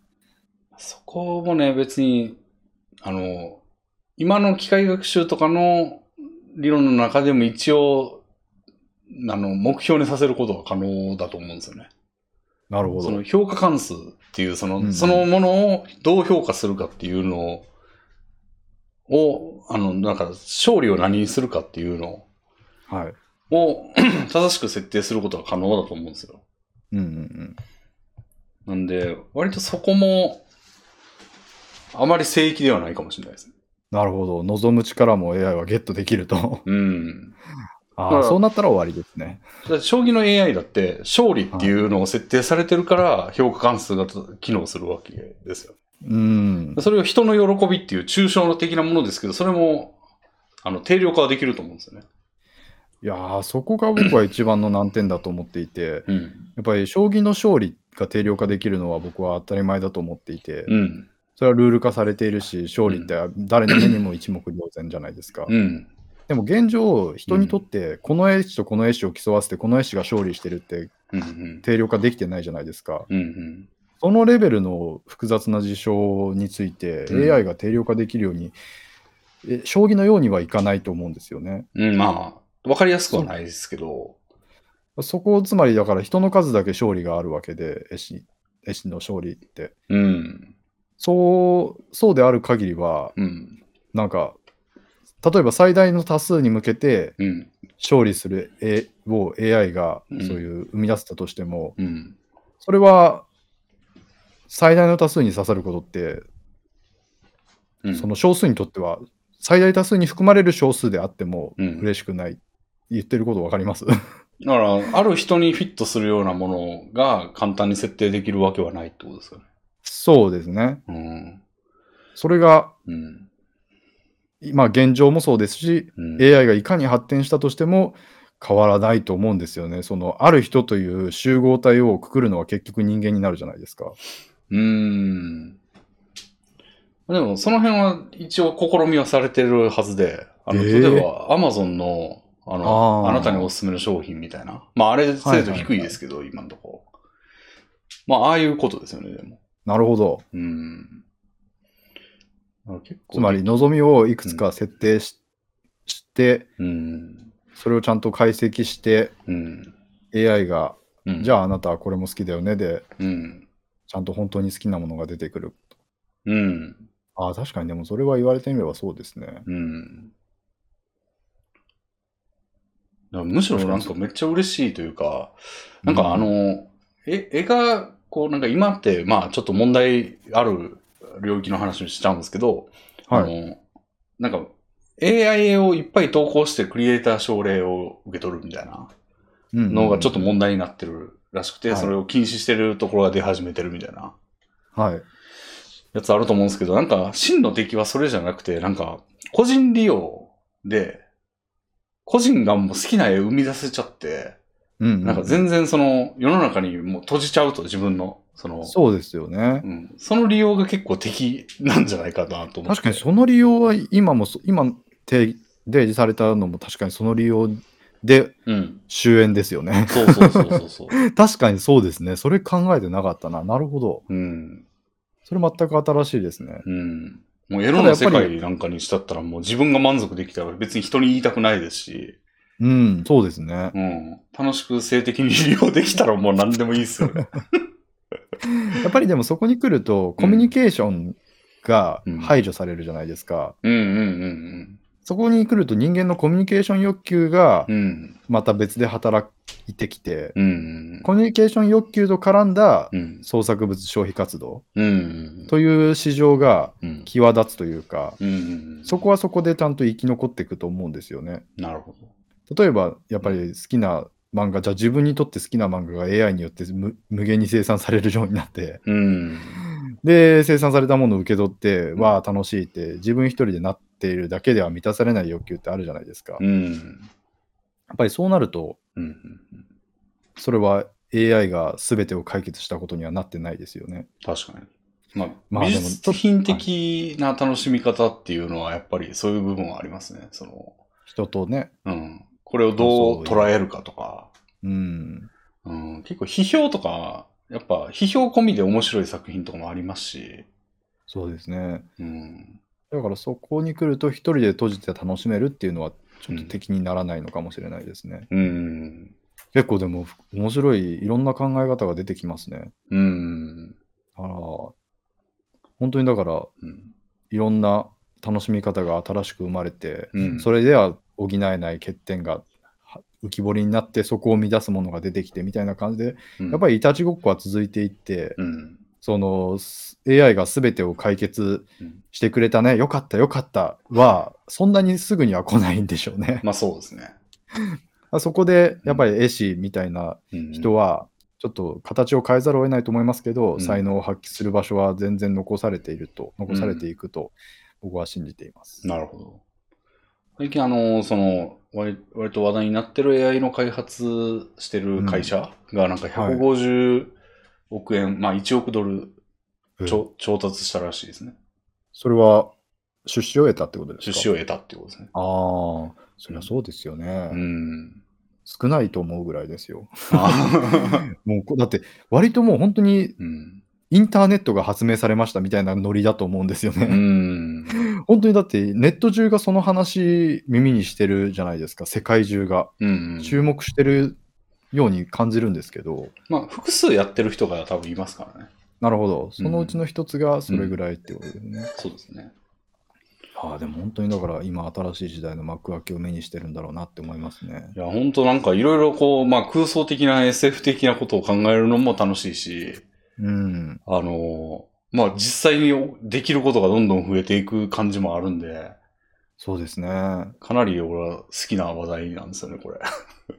いや、僕まさしくうん。これについてはちょうどいろいろ調べて実践しようとしていたしうんですよ、数時間。ええ 最近やったんですけど、うん。あのですね、うんいわゆる呪文ってあるの分かります、え生成するためのプロンプトというか。ええ AI にこういう絵を描いてっていう時のオーダーに、まあ、定型文が入ったりそうなんです、するっていうことですね。そううんその定型文の例とかを見るんですよ。うん。例を見て、これをて、注文するとこういうのが出力されましたので参考にしてね、みたいのを共有するのが結構あるんですけど、うんうん。その共有例が全部全然、まあ、すいわゆるうん。岸田メルみたいな絵とかだったりするわけですけあど、あ。僕はそれら作りたいって思わないわけですよ。うん。だから、そもそもだから、例になるほどの、うん。結局マイノリティは満たされないのかな？みたいな。マイノリティは例を見つけることができないから、うんうん生み出すための定型文を見つけることが困難なんですよ。うん。うん。だからちょっとそこで足止めを食らった感じが、阻害された感じがして、うん。残念な気持ちになりましたね。だいぶ応用しないと、応用して自分で文考えないとなんでしょうね。そう、だから今のところはまだまだ全然専門、それはそれで専門技術が必要なので、うん。僕は全然 AI 師うんを名乗ってる人をバカにする気にはなれませんね。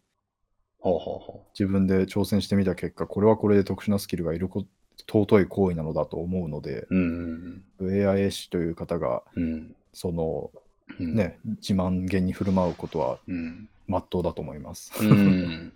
頑張っています、彼らも。めちゃめちゃ瞬間的なスキルだと思いますけどね。今の状態の AI に対してこれを投げると効率的っていう話であって。まあ、そうだ、うそん。な感じはないではないですけど、うん。そうですね、確かに。うんもう1年経ったら、うん。その定型文は全然違ったものになってるんでしょうね。そうね。んで、なんかどんどんアップデートされるネットゲーの攻略チャートみたいな感じですね、なるほど。もうちょっとアップデートされたらもう使えなくなっちゃってるみたいな。もっと効率いい方法があるみたいな。そうですね。でもまあ、アプローチの仕方は変わらない部分も絶対あると思うので、うんうん今の状態にそのどう適応するかについて考えることは決して無駄にはならないと思うのでうん。、確かにね。だからぜひ覚えれるものなら覚えたいんですけどね。うん。俺もなんか前に配信で試してみるかって言ってまだちょっとやってないんですけど。いや、でもん、ちょっと調べてみた、見ましたけど、調べれば調べるほど、うんなんかプログラミング言語っぽいというか、へえ。なんか全然その、ああ。まだまだそうういう専門知識をん。うん。必要とする分野だなっていう感じはしましたあね。確かにね、あの、それめっちゃ思い出したことあるんですけど、あのはいプログラミング分野でそれあるんですよ。そのコパイロットやったかな。っていう、おあの、コメントを書けばソースコードが出てくるみたいなやつあるんですけど、あの、俺の知り合いの知り合いが言言ってた話では、はい。コメントに何書くかがまあ重要なんですよ、やっぱり。はい当たり前ですけど。うん。それによって生成されるんだから。はい。あの、別の言語のコードを書くのが一番いいって言ってましたね、ある人は。なるほど。そうだから、こうなって、こうなって、こうなってっていうのって、なんかすごい、言語って不安定なんで、はいプログラミング言語に比べて厳密性がないんで、はい。まあ結局コードで書くのが一番いいみたいな状態らしくて、それちょっと似てんなと思って、その、ああ、で生み出すためのは、呪文は結局プログラミング言語みたいな風になるような文章が一番いいっていう話でしょ。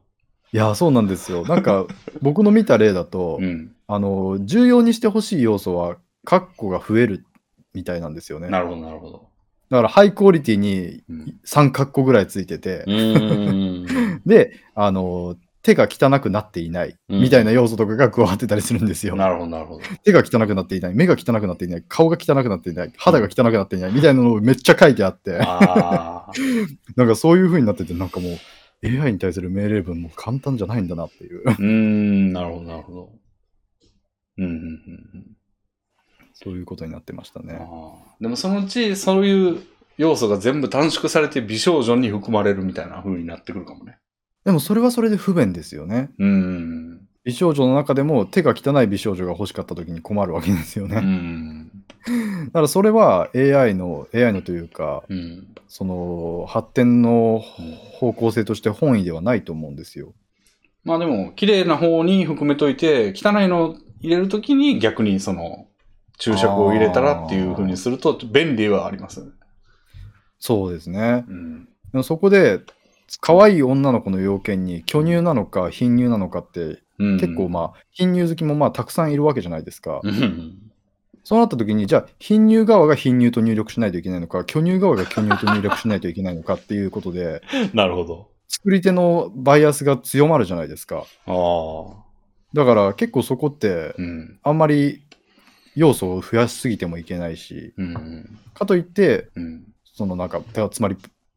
美少女に含める要素を増やしすぎてもいけないし、かといって減らしすぎると結局いっぱい要素を自分で追加しなきゃいけなくなって不便っていうことになって。あ結構難しい問題なんだろうなとは思いますね。その辺を自動調整するようなモジュールが出てきたりするんでしょうね。いやー、楽しみですね。うん。なるほど。いや、ちょっとね、AI 話を俺は注目してるんで、はい。うん。という話でした。じゃあ、次あたりラストにしますかね。はい。はい。えー、あー、AI の話してる人がおった。これでやればよかった。そうです。えー、あー。でこれちょっと言って、締めますかね。えー派遣社員さんからいただきました。はい。えー題名を iPad でお仕事。前回のラジオで iPad で仕事するのはどうかという話がありましたので、参考程度に送らせていただきます。私自身 iPad の活用例は、1、えー仕事でのメモ書きアイデア出し。2、勉強研修。3、動画制作。4、漫画制作。5、ちょ、その他ちょっとした作業、かっこメール返信やネットブラウジングなど。えーノートを取るのは iPad が圧倒的によく、GoodNote 5では手書きのテキストを検索できるので、あれ？どこに書いたっけ？という場面でも見つけることが可能です。動画制作ではアプリも充実しており、地声収録をメインにしているのであれば、iPad のみで動画制作も可能です。私自身 iPad のみで制作しています。えー漫画制作では、クリスタを使用すれば、パソコンと同じ環境で制作することが可能です。クリスタは動作が重いので、M1 チップを搭載したモデルを使用した方がいいです。ちなみに私が使用している iPad は2021年モデルの iPad Pro のストレージが 1TB のものです。えー1テラからメモリが16ギガになるため。うんで最悪遅延を気にしないのであれば、ジャンプデスクトップなどのリモートアプリを使用し、PC とほぼ同じ環境を構築することも可能です。最近の iPad は高性能化が進み、その辺のパソコンより性能が良くなっているのでおすすめです。以上からお体に気をつけて仕事頑張ってください。うん。まあ、前回あの iPad をなんか使ってなかったんだけど、このすけさんが、うんあの、使ってみようかなみたいなことをおっしゃってましたよね。そうですね。うん。結果、ちょっと iPad のケースが届きまして、はい。まあ、漫画を読むという使い道以外は結局してないですね。うん。なるほど。ケースにその、うんペンを刺す場所があって、うん。常にケースとともにペンを持ち運んでいるわけですが、うん。ペンを取り出したことは一度もない。いい感じに収まってるっていう。いい感じに収まってるだけですね。なるほど。まあまあ、あの、前回はね、あの、まあちょっとしにくい、パソコンで十分といううん。ことをおっしゃってたんで、まあ、無理に打つこともないとは思うんですけど。そうですね。うん。まあ、今ちょっとウォーキングのついでに喫茶店でああモーニングを取るということをしてるから、はそのまま喫茶店でい。うん iPad で作業をするということをしてもいいかもしれないですね。うん。そうですね。うん、ちょうど良さそうですね。そうですね。どんな感じになるのか想像もできないな。うん。まあ、確かに仕事はちょっそとしにくそうですね。そうですよね。うん。実際今僕使ってるその液晶タブレットモニターがうん。もう明らかに面その面積が広いので、うん。全然作業感は違うと思うんですよね。うん。うん。ちょっとさすがにちょっと想像できないな。むず無理、嫌そう。めんどくさそう。ああ、他の使い方としてはどうですかね？こういうメモ書きとか、アイデア出しとかに使うとか。あの、僕、手書きで字書くよりもパソコンで打つ方が早いんですよ。うん。だからなんかノートを取るのが iPad がいいとかいう感覚が。ちょっとなくて。なんかでもあの、例えばこう、なんつうんですかね、丸書いて矢印書いて丸書いてとか、うん、んそういう流れをこう図にしたりとか、うんっ。ていう時は手書きの方がいいんじゃないですか？いやーなんかそれで手書きのメリットを感じること、ああ。んなんかもう僕、プロットも全部その文章でうん書いて。やることが当たり前になってるので、はそういう空間を利用した。文字を、空間と文字を利用してうん。考えをまとめるっていうことをしたことがないんですよ。へえ。だからそれうん。がどれぐらいいいものなのか全然わかんないですね。まあ俺結構アプリのレその画面のレイアウトとかは結構手書きですね。へえ、ああまあ確かに画面のレイアウトはそうですね。うん確かにその段階でうん文字を書き入れるときとかに、うん。うんそのまま手書きで書けるし、うんみたいな。うん。うん。なんか手書きで書いて、まあここが半分だよな、みたいな。うん。このパーツいっぱい並んでるけど、まあここを半分にしたいから、じゃあここは何せな何ピクセルで、みたいなああ、のをなんか割とボールペンと紙とかでやってましたね。確かにそうですね。うんうん。まあ漫画やとあんまないのか、逆に。ああ、でもなんかキャラクターデザインとかをするときに、はキャラクターの顔を描きながら、うん文字で注釈を入れたり、文字でキャラクター設定を書いたりとか、い。ああ。そういう絵と文字を組み合わせて書かないといけないっていう時は、うん。実はある、やってる時はやってますね。そう考えると。それを iPad にするだけで、うん。まあ、外でやるときにやりやすいとかも、しかもうんアイデアだし、そういうキャラクターデザインとかはうん。別に家でやることでもないですしね。うん。ああ、どう、なんかちょっと話飛ぶんですけど、あの、はキャラクター作るときってなんかどうしてるのかっていうか、その、例えば俺がなんかあるキャラクターを作って、はい。俺ノベルゲーム作ったときに思ってたことなんですけど、キャラパーンと作って、で、性格を過剰書きとかにするんですよ。うんうんなんか、冷たい口調とか、うん。はい。なんか、あまりコミュ障とか。はい。でも、それだけだとどんな人かって自分の中でもよくわかんなくて、うんうん。なんか試しにあの、会話文を書いてみたりするんですよね。そのああ、いいですね。誰かとやあの会話してるときどうなのかみたいな。はい。そういうのってやります？やります。あ、まあ、会話文はあんまりしないですね。ああ。あ、でも、絶対これは言わせたいっていうセリフがあったら、うん。そのセリフの吹き出しをす作って、そこに同じように配置してみてしっくりくるかなみたいなことやったことは一度ありますね。おーなんか、それ、なんかやんないと始まんねえなって感じがあって、俺。あの、うん。そう、じゃあもう漫画を、まあ、その、今の、お題お題号の前の、まあ、ヒーローおじさんとかの、そはいの、出だしの時。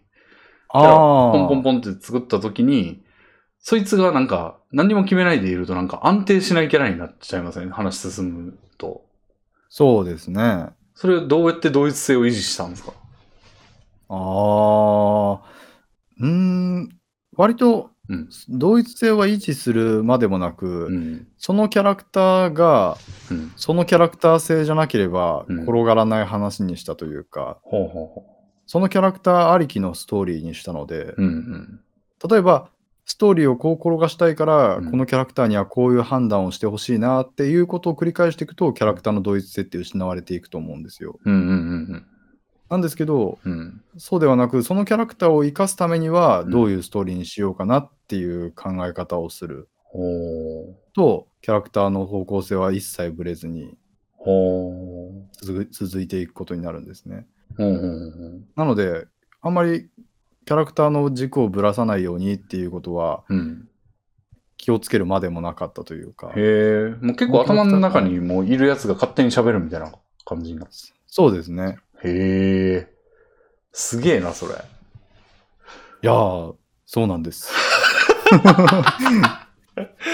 え、全然ブレるんですよ、俺。でキャラクターが勝手に動き出すとかいう漫画が嫌いなんですよ、僕正直。おお。なんですけど、そうとしか言いようがないんですよ。いやー、天才じゃないですか。僕もだから、キャラクターの作り方とかを見ていて、なんかそういう天才漫画家どもが、うん。そのキャラクターが勝手に動くんで、なんかよくわかんないですね、あははみたいなこと言ってるみて、こいつ殺してやろうかとか思ったんですけど、いざ自分がやっぱり作る側になってみると、おやっぱりいいキャラクターっていうのは、本当に話をちゃんと転がしていくというか、ちょっと過去の自分と戦ってくださいよ。どデスゲームですよ、それも。どっちかが死ぬまでやろうですよ。いや、これはうんもう本当にだから残酷なことを言うと、うん。あのーキャラクターが話を転がすようになってないんだったら、キャラクターが生まれてないんですよ、まだ。うんうん。だから、キャラクターが出来上がれば、うん自然とキャラクターがちゃんと話を自分で転がしていくようになる。うん。このキャラクターだったらこういうだろうなが自然と湧いてくるようになるので、うん。だから、そういう経験がない状態というのは多分まだ一度もキャラクターを作れたことがない状態うんうんなのかもしれないですよね。うん。うん。俺は作れてないですね。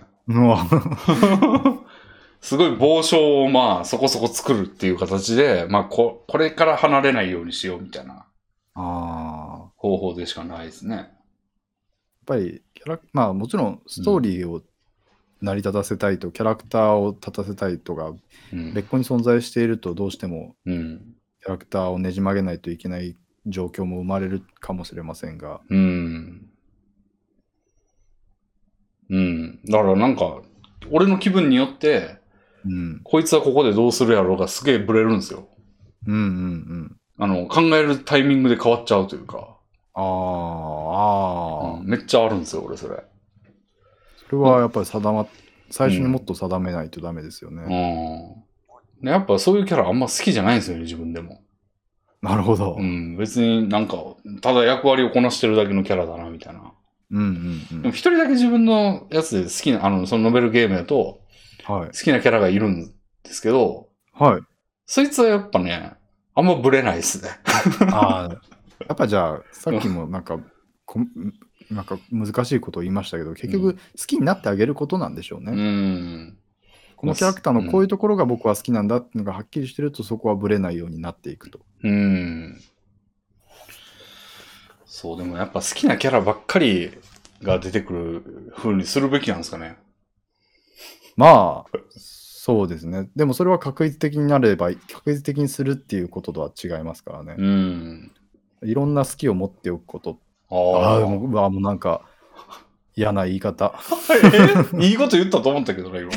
いや、今、ゾッとしましたよ。なんかこれ、編集に言われたことで。いろんな好きを持っておくことだ、ゾゾゾみたいな。そう、なんかもう好きな、好きなことが多い漫画家が強いんですよ、みたいなことを言われて、ゾゾゾみたいな。なんかどうしろと、みたいなこと思ったんですけど。なるほど。まあでも幅を持たせるにはやっぱそういうことですよね。そうですね、本当に。うん。なるほど。ということは、いっぱいいろんな作品を見て、好きなキャラをいっぱい作ると。そうですね、やっぱり作品を見ると、うんあ、こういうの僕好きなんだっていうのに気づけたりしますしね。うーん。なるほど。僕はあの、ちょっとモブサイコのネタバレになってしまう、ネタバレというほどでもないんですけど、はいはい。モブサイコのキャラクターたちって結構、あのまあ、個性豊かなキャラクターがおたくさん出てくる作品なんですが、うん。あるシーンでうん。そのあた物語が新しい展開を迎えるぞってなった時に、うん。あの日本政府から送られた超能力集団ですみたいな感じのが出てきて56人ぐらい、うん。その旅団みたいな感じで出てきたわけですよ。うん。そいつらがなんかだからそのキャハハって笑いながらうん人を殺すことに躊躇のない少年みたいな、うん。そういう感じのキャラクターとか出てきて、うん。なんかあお出た出してきたないっぱい出してきて全員キャラ立てるの大変だろうにと思いながら見てたら、はあのそいつら全員い。うん。もうなんか5分ぐらいで全滅させられるんですよ。はい。そういうなんか一人一人キャラちゃんと立ってたんですよ。よくいる感じのそういう旅団みたいな感じのキャラいいキャラクターバランスで、うん。名前もちゃんと割り振られて、こいつはこれ何々能力者だみたいな感じで出てくるんですけど、そいつらは別のあるキャラクターを立たせるためのかませにに過ぎなかったんですよ。ほなんかだからもうキャラクターがそういうキャラクターの濃さを食うことでキャラクターの濃さが生まれるみたいな。そういう立たせ方を見てすげえって思いましたね。なるほど。そんでやっぱりよくできてたのが、その最初に出てきたそういう六人衆みたいなやつ、全員ちょっと嫌いだったんですよ。う。